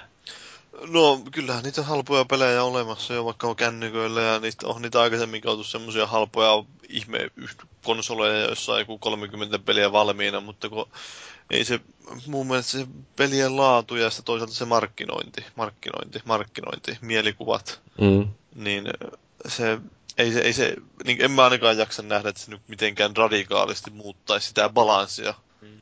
Mutta toisaalta tietyssä mielessä tämä pelaajien kuluttajakanta on niinku nykyään ehkä vähän valveutuneempaa kuin viisi vuotta sitten, niin on ihan hyvin mahdollista, että jos ajatellaan, että viisi vuotta sitten olisi julkaistu sama konsoli kuin Uija tai Steamboxi, niin kyllä mä luulen, että nykyään on niinku ihan kylmiltään ja ilman mainoskampanjoitakin, niin meneekin ihan älyttömästi paljon parempaa kuin tovi sitten. Niin, Koska no kyllä niin kuin ihmiset on ehkä ottanut enemmän noin nettiympäristöt, vaikka mä en nyt ole koskaan niin innokkaasti lähtenyt tuonne sosmed vöyhytyksiin, että mä olisin niin kuin mitenkään sanonut, että se tekisi ihmisestä niin kuin valveutuneimpia ympäristönsä suhteen. Te siis Yleensä meinaatte, päinvastoin, Mutta te niin. siis meinaatte näin, näin porukalla kaikki, että nämä uudet masinat kilpailis jo olemassa olevista pelaajista, eivätkä niinkään yritä tehdä Nintendo Viitä, että yrittää saada jonkun öö, sata, satavuotiaat papat pelaamaan myös, tai jotka ei eteensä enää näe, että pelkästään Kinectin äänitunnistimella pelaa tai jotain. Niin no siis on tuossa hyvä pointti justiin se, että Nintendo Wii, niin yksi syy minkä takia se myi niin hyvin oli se, että se oli halvin näistä äh, kuluvan sukupolven konsoleista, vaikka mä nyt olen sitä mieltä, että se on enemmän Pleikka 2 sukupolvea. Et siis ähm, kyllä jos konsoleita myydään, siis varsinkin jotain GameStickia hinta 70, niin kyllähän se on lähtökohtaisesti helpompi saada kaupattua heräteostoksena jollekin non-gamerille kuin 6 tai 500 euro hintainen Pleikka 4. Mm. Mutta toisaalta sulla on niinku, sä et voi oikeastaan nykymaailmassa olla ihmisolento ilman, että sä ymmärrät, mitkä on PlayStation tai Nintendo. Mutta sitten sitten joku tämmönen hemmetin GameStick, niin ei sitä niinku kukaan tiedä. Että se niinku oletusarvoisesti ihan eri tasolla niinku laite sitten kuluttajan kannalta. Että kuluttajana sä tiedät, että jos sä menet ostamaan PlayStation, niin sä tiedät, mitä sä niinku suurin piirtein saat, vaikka et sä ole siihen niinku koskenutkaan yhtään. Mm. Mm. Että sitten tommonen GameStick, mistä sä et tiedä yhtään mitään, niin vaikka se olisi ihan persestä, niin mä en usko, että sä alat sitä housuja, pelihousuja repimään, koska sä niin kuin välttämättä ehkä olettanutkaan, että sä niin kuin saisit jonkun täyttymyksen siitä laitteesta missään vaiheessa. Mutta kyllä, siis, kyllähän Nintendo esimerkiksi, niin voisi sanoa, että ne on tehnyt nyt jonkinlaisia laskelmavirheitä siinä, kun ne ei ole ottanut huomioon jotain iPadia, ää, kun ne on tehnyt 3DS, että onhan tämä pelikenttä muuttunut ja vaikka me kuinka kapinoita sitä ajatusta vastaan, että mobiilipelit olisi millään lailla vakavasti otettavia pelejä, niin ihminen, joka tykkää jostain Angry Birdsista, niin sille riittää se laite, joka pyörittää Angry Birdsia. Ja jos se Angry Birds-laite maksaa 70 sen sijaan, että on toinen laite, joka myöskin pyörittää Angry Birdsia ja maksaa 700, niin kyllähän se 70 laite on helpompi kaupata. Et, kuinka pahasti nämä nyt sitten voi joutua hak- hakoteille jotenkin ajatuksissaan nämä Sonit ja Microsoftit, jos ne ei ota sitä huomioon, että miten maailma nyt on muuttumassa. Niin, no mä en usko, että seuraavassa kenissä vielä oikeastaan ollaan niin näiden kysymyks- kysymysten eessä, että kunhan nyt saadaan se Blu-ray tarkkuudet niin kuin arkipäiväiseksi asiaksi ja puhumattakaan 4Ksta ja niin poispäin, että Mm. jotenkin ehkä niin kuin käytäntö ennen tämmöistä innovaatiota, että se ei, ei innovaatio vaan ei ehkä niin kuin maksa seuraavassa kenissä enää itteensä takaisin. Että viistä oli helppo innostua, koska se tarjosi nyt niin kuin hetkeen tai muutaman tovin jotain uutta pelaajille sen saatana kapulansa kanssa. Mutta sitten, että jos niin kuin nyt tekisi joku eh, Xboxi seuraava vaikka joku kapula niin kuin kärkisen laitteen, niin mä en usko, että se niin kuin ainakaan sen kapulan takia myös niin kuin yhtään enempää. Että se täytyy nyt ehkä niin kuin hakea jostain muualta se öö, tavallaan se oma niin kuin myynti, myynti sitten. Että tietysti nämä netin idiootithan katsoo sitä, että onko siinä se 1080 ja 60 freimiä. Ja mm. muille se on sitten ehkä niin kuin tämä, että ei jää sitä, ainakaan Xboxin tapauksessa sitä Blu-ray-kelkasta ja sitten on nämä striimaamismahdollisuudet ja tämmöiset, että nyt kun on nämä Netflixit ja HBO ja tämmöiset, niin alkaa niinku, ehkä niinku tämä Matti Meikelänkäkin herätä siihen, että kuinka helppoa se TV-katsominen voi olla tavallaan. Että... Mm.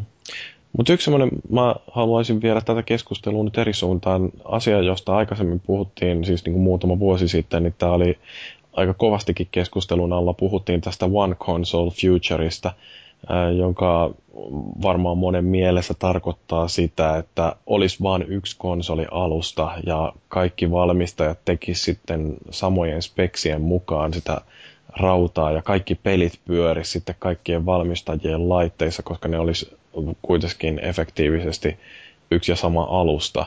Niin mit, siis yksi mikä mua kiinnostaa nimenomaan tässä näin, että kun on uujat ja GameStickit ja Project Shieldit, niin ne kaikki rakentuu Androidin päälle ja sitten vaikka Steamboxi, se ei ole Android, mutta se on kuitenkin Linux. Ja Androidihan on yksi Linux-variantti.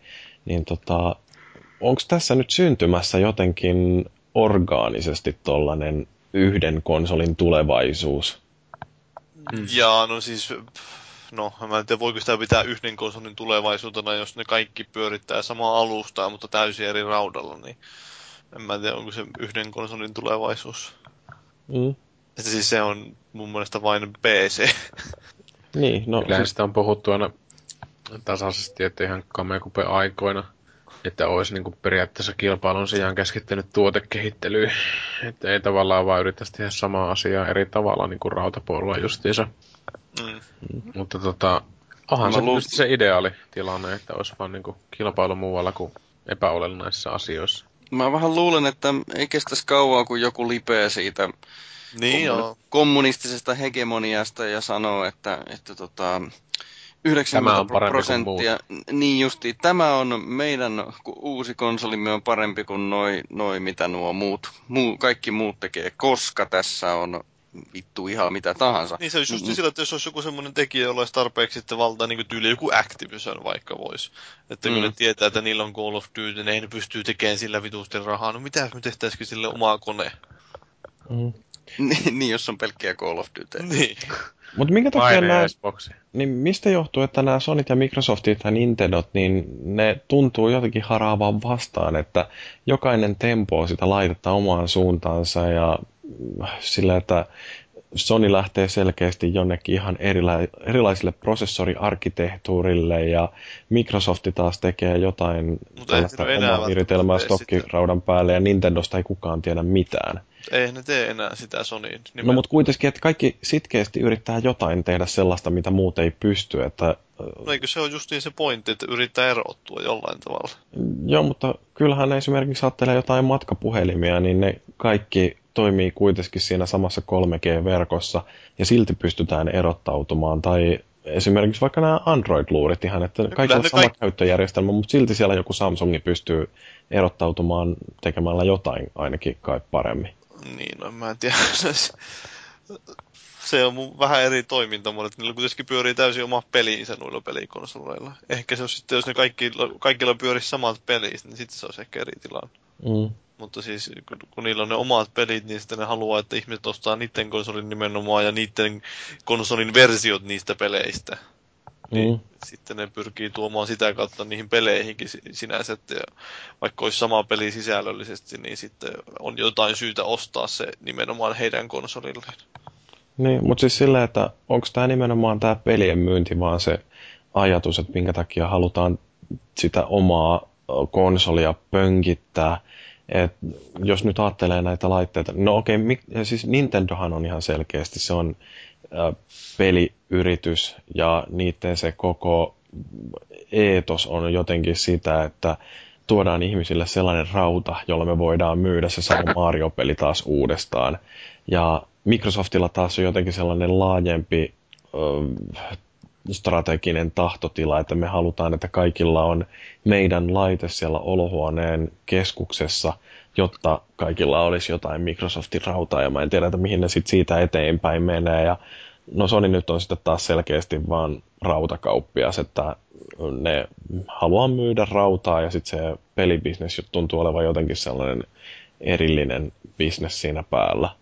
Mutta mikä estää sitä, ettei nämä kaikki voisi sitten mennä yhden pöydän ääreen ja sopia, että okei, me tehdään nyt tällaisilla spekseillä tätä rautaa ja jokainen voi siihen laittaa sitten oman flavorinsa, että niin. No, ensinnäkin varmaan siinä, että kuka tekisi sen aloitteen siinä, eli kuka tunnustaisi olevansa häviöllä. Ja sitten toisaalta se, että Microsoftilla on kuitenkin varmasti oma visionsa, mitä se nyt haluaa. Se haluaa ajaa Windowsia Mm. ja sitä omaa ympäristöään. Se Sony taas haluaa toisaalta varmasti ajaa taas omia palveluitaan. Niillä on oma, omat elokuvastudiot, musiikkibisnekset ja tämmöiset. Ja kyllä nekin varmaan jossain määrin siihen niin kontribuoi, että minkälainen strategia niillä on nyt viihdepalvelujen suhteen ja sitä kautta, miten ne haluaa pleikkarin asetella semmoisiksi koko kodin viihdekeskuksiksi. Ne haluaa hallinnoida nimenomaan sitä. Mm. Ja sitten Nintendolla taas on tosiaan se, että se on, on tämmöinen niiden pelikone. Ja mm. ne haluaa saada rahaa siitä, kun ne, ne myy jo oikeastaan pelkästään niillä omilla peleillään sitä konsolia. Kaikki tietää, että kun siitä on, tulee tasaisin välein, tulee jotain artikkeleita tai joku kolumnia, jossa joku sanoo, että okei, nyt tämä pitäisi niin Nintendo ruveta valmistamaan pelejä iPhoneille. Mm. No ei, ei niillä vielä ainakaan ollut mitään tarvetta vaikka ne ehkä myisi paljon siellä, mutta ei ne välttämättä erottuisi sieltä massasta, että siitä olisi niin paljon hyötyä. Ei ne niin paljon tekisi rahaa niin kuin ne tekisi nyt, hmm. kun ne myy erillistä konsolia ja niitä pelejä. No mutta mitä Valve yrittää? Minkä takia ne tuo jonkun Steamboxin sitten markkinoille? No ainakin siinä on osittain vaikuttanut varmasti se, että tosiaan tämä Windows 8, no ne ei tykännyt siitä, että se PC on menossa suljetumpaan suuntaan siinä mielessä, että se vaikeuttaa niiden liiketoimintaa sitten kun ne suuntautuu, lähtee tuonne, varsinkin Valve itse lähtee sinne Linux-puolelle, niin ne sitä kautta ne haluaa varmasti päästä niin hallitsemaan sitä paremmin, että ei, ole mitään tuommoista selkeästi voimakkaampaa kilpailijaa sillä samalla alustalla. Niin kuin Windowsilla on tämä Windowsin oma kauppa ja ehkä tulevaisuudessa voi tulla, niin kuin, eihän se vielä ei ole niin, niin voimakkaasti välttämättä peleille, mutta ehkä tulevaisuudessa voisi olla, että ne varmaan pelkää, että se menee siihen suuntaan.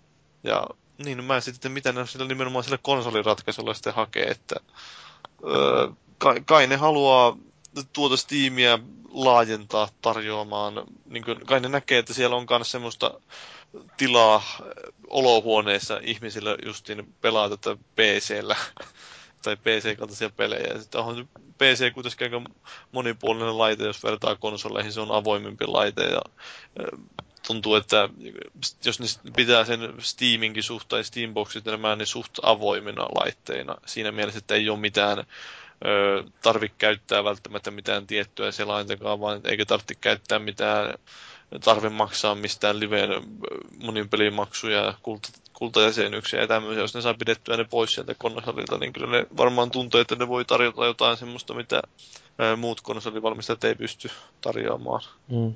Yksi sellainen asia, mitä mä oon tässä justiin, tai syy minkä takia mä oon ollut skeptinen tämän One Console Futurein suhteen on se, että konsoleita tällä hetkellä niitä myydään sillä, että ensimmäisen vuoden aikana konsolin valmistaja ottaa takkiinsa siinä myynnissä, mutta sitten sen jälkeen vähitellen, kun valmistaminen tulee halvemmaksi, sitä täsmälleen samaa mallia myydään useita vuosia, niin se massatuottaminen on helpompaa. Plus sitten, että kun kuluttajat on saatu lukittua siihen yhteen alustaan, niin sen jälkeen rahaa tehdään myymällä niitä pelejä, joista jokaisesta maksetaan sille alustan omistajalle jotain lisenssiä. Niin. niin se, että jos nyt sitten otetaan joku ä, Asus tai Delli, jotka valmistaisi sitten Valven speksien mukaan tällaista Steamboxia, niin eihän niillä ole mitään muuta tulonlähdettä kuin se raudan myyminen. Ne ei voi myydä sitä rautaa ä, alennetulla hinnalla, ja luottaa sitten, että me otetaan tämä joskus myöhemmin takaisin. Vaan niin. niiden täytyy jokaisesta myydystä ö, kappaleesta saada sitä voittoa. Ja sehän automaattisesti tarkoittaa sitä, että niiden ö, laitteiden täytyy olla kalliimpia. Ja tuskin on, ö, niille siis ei ole, tuskin on niin suuria volyymeja koskaan, niin kuin esimerkiksi jollain Nintendo tai Sonylla, että ettei tuu mitään 70 miljoonaa laitetta. Mm. Vaan niille varmaan puhuttaisiin korkeintaan jostain miljoonista. Niin, no se justiin, että kun PC-rautaa täytyy päivittää suunnilleen puolen vuoden välein. Niin, ja siinä ei pääse, kun konsolilla on taas se justiin, että kun on se tietyt speksit, joilla mennään, nykyään on menty se kahdeksan vuotta, mm. niin niin se auttaa myös siinä mielessä, että ne pystyy sitä samaa rautaa suunnittelemaan justiin uudelleen ja tekemään siitä kustannustehokkaampaa, kun tekee sen pienemmäksi sen piirin itsessään, että ne pienentää sitä koko ajan, jolla se tehdään, se kun kehittyy tämä valmistusteknologia, niin ne pystyy tekemään pienempään koko ajan, se tekee niin tehokkaampaan pakettiin ja halvemmalla valmistaa ja niin edelleen. Mm. Että tuommoisiakaan etuja ne ei varmaan kauheasti saisi suoranaisesti siitä. Mm. No mutta halutaanko me tällaista yhden konsolin tulevaisuutta? No eikö se yleensä ole vähän monopoli pahasta? Niin, siis periaatteessahan se olisi monopoli siinä mielessä, että on vaan se yksi referenssi, jonka mukaan kaikkeen täytyy mennä, mutta sitten toisaalta siinä on kyllä mahdollisuus varjoida siinä, että pistetäänkö tehokkaampaa prossua tai tehokkaampaa näytönohjainta, ää, maalataanko se jotenkin eri lailla, tuleeko siinä jotain muuta bundlea mukana. Et eihän se sillä niin lukitse kuitenkaan yhteen valmistajaan, mutta toisaalta se, että onko tässä konsolisodan vastakkainasettelussa kuitenkin jotain sellaista herkullista, mitä me haluttaisiin säilyttää? Niin siis jos itse ajattelee tuommoista niinku käytännön kannalta, mikä noissa yhden konsolin tulevaisuudessa voisi olla hyvä, että kaikki pelaajat pääsisivät pelaamaan keskenään. Ei olisi enää niinku kaveripiirissä enää niitä, kellä on Xbox ja niillä, kellä on PS3 tai jotain muuta. Et kaikki niinku online pelaaminen tapahtuisi yhdessä verkossa silleen, että pelaajakantaa olisi enemmän. Mm. Niin, se on mun mielestä justiin tuo, että äh, se ei vain yksinkertaisesti tunnu niin kauheasti poikkeavan tuommoinen tulevaisuus siitä PC-tilanteesta, mikä nykyään on niin PC-markkinoilla osittain, jos ei se, että no, suurin osa laitteista pyörittää Windows ja sitten siinä on erilaisia kokoonpanoja. Kyllähän ne nyt on tehnyt, joku Alien Varekin on tehnyt jo aikaisemmin esimerkiksi semmoisen NS-olohuone PCn. Mm. Niin, niin siis, että kun se ongelma on kuitenkin siinä, että kun äh, on vapaat kädet soveltaa niitä speksejä, jotka on annettu, niin se automaattisesti fragmentoi sitä alustaa ja silloin jokaisen pelin täytyy pystyä toimimaan niin monenlaisilla laitteilla, jolloin tullaan väkistekin sitten tällaiseen tilanteeseen, missä ollaan PC-maailmassa enemmän tai vähemmän, että jollain tietyllä näytön ohjaimen ajuriversiolla ei enää pelit toimikaan. Mm. Mm. Se, se pääsee. Joo. No mut siis, me ollaan nyt puhuttu Uujasta ja Shieldistä ja GameStickistä ja Steamboxista ja tällaisista, niin minkälaisia odotuksia teillä nyt sitten on näiden suhteen? Onko jotain jo tilattuna tai meinaatteko jotain tilata tai jos ette, niin mitä tarvitsisi tapahtua, että näitä päätyisi omaa hyllyyn tällaisia vimpaimia? Mullahan siis mä itse asiassa on iskenyt sinne uujaan jo rahaa kiinni, en tosin omaani konsolifinin rahaa, että mulle sellainen tulee maaliskuussa. Ää, ja toi Shieldikin on sellainen laite, joka tietyllä tavalla kiinnostaa, mutta mä odotan vähän vielä, että onko siinä nyt sitten jotain sellaista, mitä mä en pysty tekemään jollain Galaxy S4 vuoden loppupuolella. Mutta mitä sitten muut? Pellulla on jotain mielipiteitä ainakin. Joo, mä tota, Xboxin mä mitä ilmeisimmin hankin nopealla aikataululla. Lähinnä sen takia, että mä tykkään sitä Xbox Livestä ja sitten Xboxin ohjaimesta. PS4 taas sitten ei varmastikaan ihan heti, mutta todennäköisesti kumminkin jossain vaiheessa. Mä en odota, että nämä kumpikaan tuo mitään hirveän suurta innovaatiota, siis ainakaan semmoista, mikä minua kiinnostaa. Ehkä sitä parempaa grafiikkaa nyt lähinnä, tai ei välttämättä grafiikkaa, mutta muunlaista suorituskykyä, koska se nyt rupeaa tosiaan olemaan se kahdeksan vuotta vanhaa tavaraa tuolla sisuksissa. No sitten Wii U on taas semmoinen, että entisenä Nintendo-miehenä on pakko sanoa, että en ole ollenkaan varma hankinko ollenkaan, että pitäisi tulla semmoinen viidestä kymmeneen, ihan semmoisia must-juttupelejä, että tämä on pakko saada, tämä on pakko saada, ja se on vain Wii Ulla.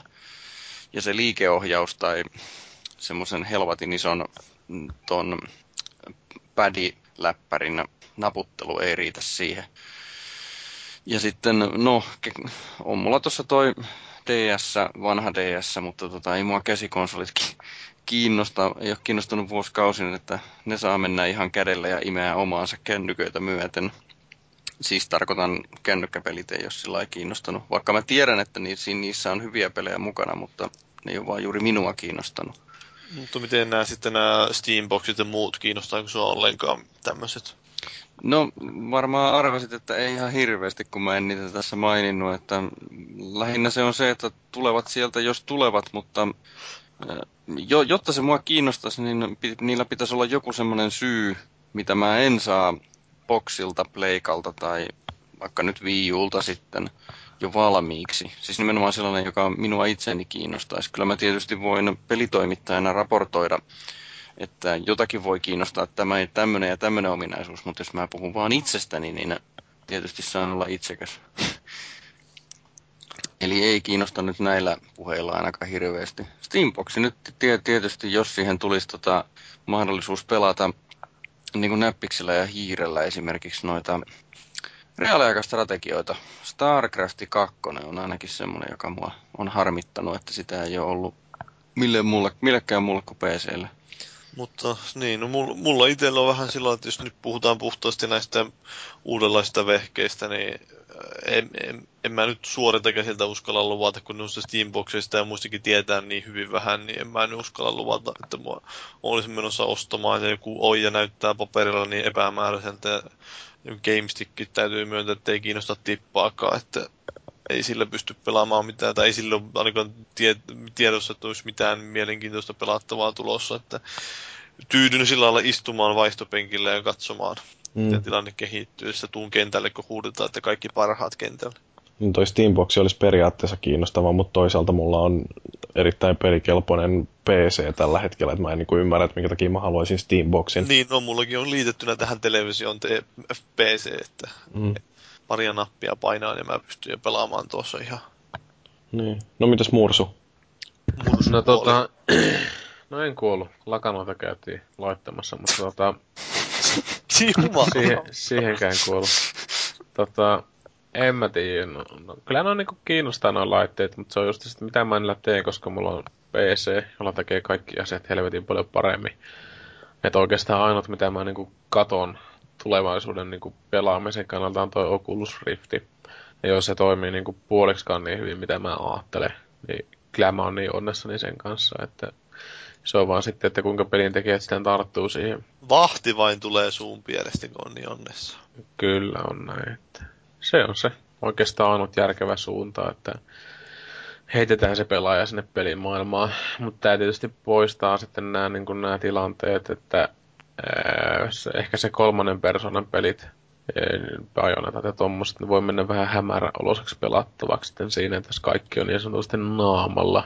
Että sä joudut päätä kääntelee, että sä näkisit sen koko tilanteen, jossa pitää kuitenkin näissä peleissä olla niin kokonaisvaltainen kuva koko ajan. Mutta Oculus Rift vaikuttaa kaikkein mielenkiintoisimmalta noista, että ehkä me kaikki istutaan tommonen potta päässä kotona eri nurkassa huonetta ja kukaan ei puhu toiselle mitään. Se on se futuro. Syntetisaattori. Mm. No ei sekään, sekin vaan vittuille. Joo. No, vaikka mitä mieltä olisi näistä nykyisistä uusista tai lähitulevaisuudessa ilmestyvistä laitteista, niin varmaan kaikki ollaan sitä mieltä, että monipuolisuus on kuitenkin iloinen asia ja antaa tulla vaan. Kyllä me sitten osataan itse valita, että mitä näistä itsellemme hankitaan. Ja jos joskus kirves karahtaa kiveen niin kuin mulla Wiin kanssa, niin ei siinä mitään. Rahaa on maailma täynnä. Mutta me voidaan vaikka hypätä tässä vaiheessa sitten palautteeseen. Ihmiset voi näitä meidän mielipiteitä kritisoida foorumilla tai lähettää sähköpostia tai haukkua meitä Twitterissä ja Facebookissakin voi tykätä. Ei. Ja sitten, ja sitten kun tykkää, niin sitten voi ilmoittaa, että ei tykkää mikä on aina hyvä juttu. Mutta niin, niin meillä palautetta on tullut muun muassa tästä meidän jouluaatona julkaistusta Kaljakäästistä. Arbiter on sanonut, että voisitte pitää useamminkin näitä kaljakäästejä, homovitsit tuli ehkä kuitenkin kulutettua loppuun. Niin, montako kertaa Mursu sanoi, että homoja, onko sä homofobikko? Joo, hyvä kysymys. Mun täytyy paeta sinne homoplaneetalle. kaivautua omaan psyykkeeseen. Ja... Sut, sut lähetetään sinne homoplaneetalle, että sä niinku tuut sinuiksi tämän homoseksuaalisuutesi mm. kanssa. Totta joo, että se on vähän semmoinen mun Big Brother sitten siellä. Että... Noin. Joo, se täytyy sanoa, että jos yleensäkin näiden kastien nauhoittaminen on varmaan hauskempaa kuin kuuntelu, niin toi Kaljakääst oli nimenomaan sellainen, että meillä oli todella hauskaa ja mä luulen, että mitä pitemmälle ilta meni, niin sitä enemmän meidän jutut muuttu sellaisiksi, että jos ei promille ja ole kuuntelijallakin, niin se läppä ei välttämättä toimi. Mm. No onneksi kaikki parhaimmat jutut jäi pois siitä nauholta sitten tietysti. Että... Joo. Jäi pois mystisesti. mystisesti, joo. Siinä muuten meinas pikkasen nousta kylmä hiki, kun sitä rupesin editoimaan, kun ei löytynyt tuolta, tuolta, tuolta nauhoittimelta kuin 40 minuuttia alusta ja kun meillä kesti noin 40 minuuttia ennen kuin me päästiin edes aloittamaan se kunnon juttu, niin se ei ollut kauhean kiva tilanne, mutta luojan kiitos onnistuin löytämään sitten sellaisen softa, joka sai sen muistikortilta palautettua sen koko nauhoituksen ja se 40 dollaria hyvin käytetty. Joo, se muistikortti on kyllä nyt paskana, mutta ei se mitään, täytyy seuraavaa nauhoitusta varten ostaa uusi. No sitten Cyrus 1 liittyen jaksoon numero 93, eli tämä oli tämä vuoden ensimmäinen jakso. Voi perkele, mä unohdin, tämä olisi pitänyt sanoa tämänkin jakson alussa, että tervetuloa kuuntelemaan vuoden 2013 ensimmäistä podcastia, mutta niin. Ai ai ai ai. ai. Se olisi ollut hyvä. Felis Leolle vai? Kyllä, kyllä. Äh, niin, no mutta kuitenkin tota, eli näihin viime vuoden muisteloihin, tämä oli tämä Tikula silmän jakso, niin Cyrus sanonut, että hyvä cast, samaan aikaan raivostuttava, koska niin monesta pelistä tuli niin ärsyttävää kommenttia päällimmäisenä DMC4, mutta toisaalta juuri siksi niin hyvä jakso. Paljon on mieluummin kuuntelee kommentteja, joihin haluaisi itse sanoa jotain väliin kuin neutraalia jauhantaa muutamalla sanalla per peli. Kuka tätä DMC4 kommentoi? Mursu. Juu, Joo. ja mu- muistaakseni minäkin sitten, mutta en tietenkään yhtä, yhtä tota, kärkevästi tyyliin, että DMC4 is shit tai jotain muuta.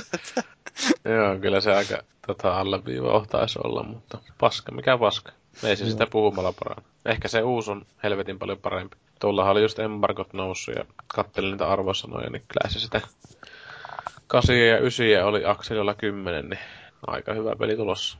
Perus, peruspeli. Vihaajat voi painua vittu. Se on, mua on lähinnä naurattanut siinä uusimmassa, kun kaikki tuntuu lähinnä kritisoivan sitä, että kun se menee muuttamaan jotain vanhaa, mutta se on... Niinhän se on, niinhän se on, että ei sillä hällä väliä vaikka menisi parempaan suuntaan. Niin... Se on vähän, että kyllä mä ymmärrän, että on fanit, fanit tykkää vanhasta, mutta kyllä mun mielestä on ihan hyvä joskus antaa vähän tuorettakin näkökulmaa. Mm. Joo, ja Ja siis... Etkehän oli sanonut siitä, että se on niinku Bajonetan jälkeen parasta, mitä toi genre on saanut itteensä. Sitten rupesin miettimään, että mitä muita pelejä tuohon genreen on tullut Bajonetan jälkeen. Niinpä. Ninjakaiden kolmonen. No joo, mutta se on vähän sitten, että No se ei ole parasta. se ei ole kauhean hyvää vissiin. Ninjakaiden kolme is shit. Nimimerkki Spessu erikoisversio patsaineen tossa, tossa tota... Kyllä kelepaa päällä. ihailla sitä aina. Kyllä kelpaa ihailla. Aina kun Hajabusan- television käynnistää, niin siinä on tota, näkyy Pakarat. toi... Ei pakarat, vaan toi patsas tuossa. No olisit nyt pistänyt pöllistämään se. Sut olisi pian haettu homoplaneetalle. Homoplaneetta elää ikuisesti. Ja sitten tehty avaruustelakoituminen. Jos olisi naisten biseksuaaliplaneetta, niin sit mä olisin innoissani. Mutta Okei. miten sitä, mua on jäänyt vaivaamaan jostain vanhasta podcastista palautteesta, kun siellä puhuttiin, että oli haukuttu jotain yhdestä legendaarisimmasta sarjoista. Miten se oli? Muistaako joku muu? Joo, Että sanottiin joksikin amerikkalaiseksi indie-peliksi. Niin, Jo- jotakin. Mikä, mikä se oli? Onko kukaan tietoinen nyt? Mä, Mä, mä luin tästä ton kommentin, mutta sitten aivot erittänyt taaksepäin. Siinä on minä, Mursu ja tuo Jyri oli siinä ja- jaksossa. Joku Tähän nyt kertoa kyllä, että kun minä, minua hämmentää.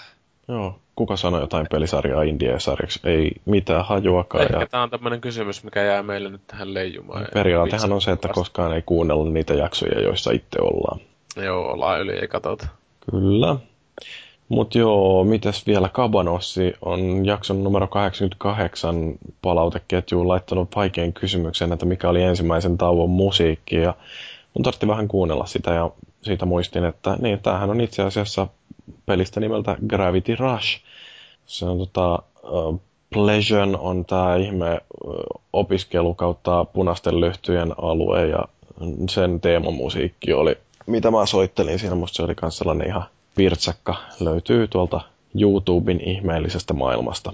Tämä. Kyllä, huono peli, mutta musiikki on ihan kelvollinen. Niin. Joo, heittäkää palautetta meille vaan. Kyllä me kestetään. Meitä vaan voi kritisoida silloin, kun ollaan väärässä tai muuten vaan tyhmiä. Ei. Ei vai?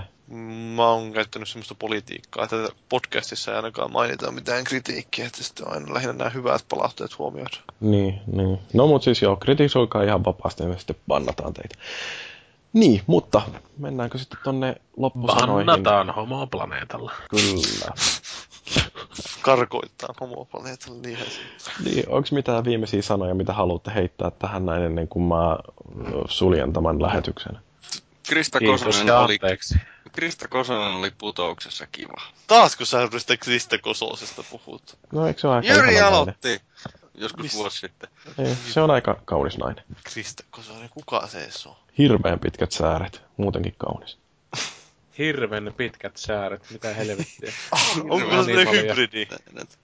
Onko tää nyt niitä muinaisten muukalaisten synnyttämiä hybridejä? I'm not saying it was aliens, but... Minä, minä katsoin sitä dokumenttisarjaa ja siinä kerrottiin siitä, että kun oli tämmöisiä muinaisia maalauksia ja niissä näkyy tämmöisiä hybridiolentoja, joilla oli joku eläimen alaruumissa, ihmisen yläruumissa, niin minun mielestä nämä kyllä kielii selvästi siitä, että muinaiset avaruusoliot ovat geneettisesti muokanneet ihmiskuntaa. Ei kun ne on Krista Kososi. No niin, se on hyvä tietää, että oli Krista Kososia niissä muinaisissa luolamaalauksissa. Mutta tuleeko tämä Ancient Aliens ihan törkeä? Siis sitä on tullut niinku jotain, ties kuinka monta kautta. Ei, se on viides kausi, kun siinä on menossa. Niin, mutta siis Siinä mistä siinä viisi oikein jaksoa. puhutaan? Jaksoa siinä. Sanotaan, että tässä on näitä hirvi-ihmisiä ja ne olikin oikeasti alieneitä. Siis siinä kiertää ne samat teemat joka kausi. Sillä tuntuu, että niillä niin ne aina vain pyörittää niitä samoja juttuja. Ja sitten tyyliin ne on puhunut siitä, että kuinka pyramiidit onkin jotain helvetin voimalaitoksia. Ja sitten nyt ne puhuukin, että kuinka pyramiideista nämä faaraat on lentänyt jonnekin Orioniin. Ja tämmöistä niin, ihan niin coolia shittiä. Sitten aina yleensä kaikki perustellaan sillä joku, että on kuvailtu jossain muinaisissa teksteissä, jossain taruissa on joku tämmöinen mielenkiintoinen juttu, joka niin kuin, sitten voidaan se, voitaisiin periaatteessa selittää sillä, että avaruusoliot. Niin sitten se selitetään sillä, että se ei voi olla mitään muuta kuin avaruusoliot. Mut ei siis, voi olla mitenkään, että se olisi täysin fiktiivistä juttua. siis eikö toi tuu kuitenkin History Channelilta, joka nimensä perusteella voisi kuvitella, että siellä on jotain tieteellistäkin taustaa niillä ohjelmilla, mitä siellä esitetään. Voisi kuvitella, että se on sitä No, no se on vähän turhaa, että kun sillä History Channelilla on joka toinen ohjelma semmoinen, että siinä on dramaattista juontoa, että vaikka joku muurahainen menisi jossain, niin One ant against the mighty nature. Yeah, yeah, yeah. Tuommoista joka helvetin raossa, että vähän turhaa. Joo, ja siis se on ihan niinku, siis mä, mua, mä rupesin mietityttämään tosi, kun mä katsoin sitä, että miettiköhän se ollenkaan se juontaja siinä, että mitä helvettiä mä oikein tässä puhun. Että No mä voisin kysyä tällaisen kysymyksen, että miettiikö yhtään Paavi, että minkä takia se katsoo tuollaista paskaa. on huikeeta viihdettä siinä, se, siinä mielessä, että, tai silloin, että mä teen jotain muuta, sitten mä pistän pyörimään sen tuohon ja sitten mä naureskelen itselleni, että kun, kun hienoja juttuja siellä on, että kun ne selittää tosissaan siellä joku annetaan titteliksi, just PhD tai sitten Ancient Aliens Magazine Publisher, että vakuuttava titteli miehellä ja sitten ne Se on vähän sama kuin tota, on tää TV7, että se on sama kastia. Ei voi muuta kuin vähän nauraskella. Niin, sillä että semmoista yrittää kasvattaa tällaista omaa hienoa skepsistä ajattelua, että yrittää miettiä, niin kun ne kertoo jotain juttua, että kuinka monella tavalla nämä on väärin nämä niiden jutut. Että aina kaikessa vain puhutaan, että no sieltä tulee tämmöinen energiakenttä. Tämä on niinku, niinku Skifiissä yleensäkin, jossain katsotaan tähtiportteja, niin aina vain sanotaan, että joo, sieltä tulee tämmöinen energiakenttä. Mikä vitun energiakenttä? No okei, Mursu, haluatko sä loukata vielä jotain vähemmistöä? Tota, enpä mä oikeastaan kiitos ja anteeksi. Eikö ole mitään muita terveisiä? No, mä voin kertoa tällaisen, että meillä on suunnitelmissa nyt, että me nauhoitetaan podcastin jakso numero 100, joka ilmestyy siis, jos oikein osaan laskea, niin viiden viikon päästä.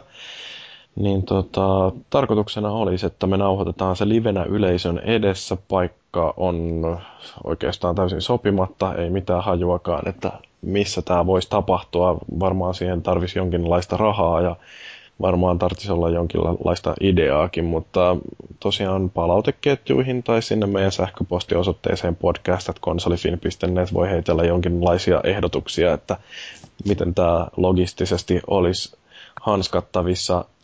Ja kuten Valuikin tuolla Facebookissa kommentoi, niin missä tahansa päin Suomeen vaan, kunhan se on Helsingissä, että tota, mulla on toi matkakortti, jolla mä pääsen liikkumaan Helsingin alueen rajojen sisäpuolella ilman, että tarvii maksaa mitään ylimääräistä. Että se on vähän sama juttu kuin PlayStation Plus, että ilmatteeksi saa pelejä.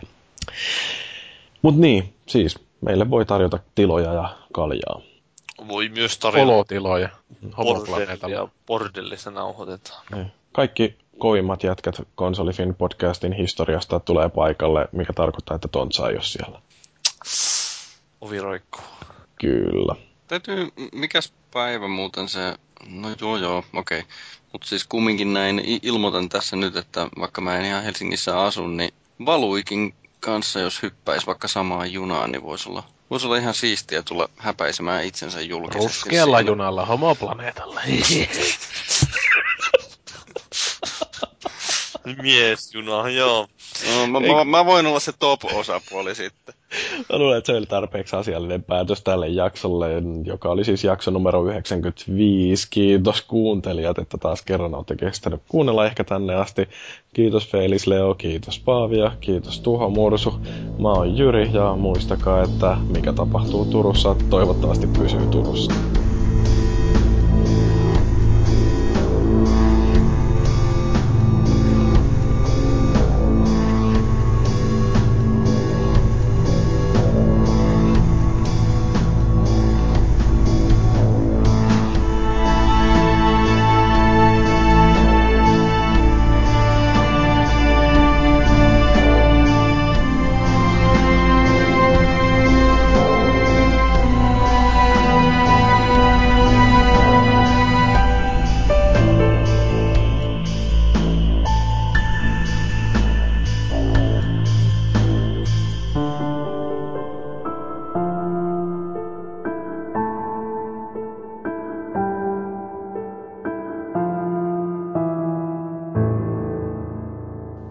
Pääsis homoplaneetalla siellä sun vekottimella. Takavarikoita homoplaneetan tullissa. homoplaneetan tulli. Minkälaisia on homoplaneetan tullimiehet? Ah, naita. Ah, näitä, joo. Onko ne vähän niin kuin nyt Saksassa oli siellä? Rajamiehet. Ne oli kyllä vähän ikäviä. Mikä syytön valuikin vaan sinne yritti jollain Paavin peniksen jatkella olla siinä niinku... What is this a camera, sir? Nothing more. Oi Jeesus. Luitteko muuten il- iltasanomista, että kun istuu sohvalla, niin tota, tulee lisää ympärysmittaa, vaikka tota ei läskiintyskään. Siis vyötärön ympärysmittaa tulee lisää, vaikka ei läskistyskään. No multa ainakin tulee pierut paremmin aina sohvalta. Se on ihan luonnollista, että leviää. Mm. Gravity, you win again. Teemu Selänteen jättimäinen penis hämmensi Turun kauppatorilla.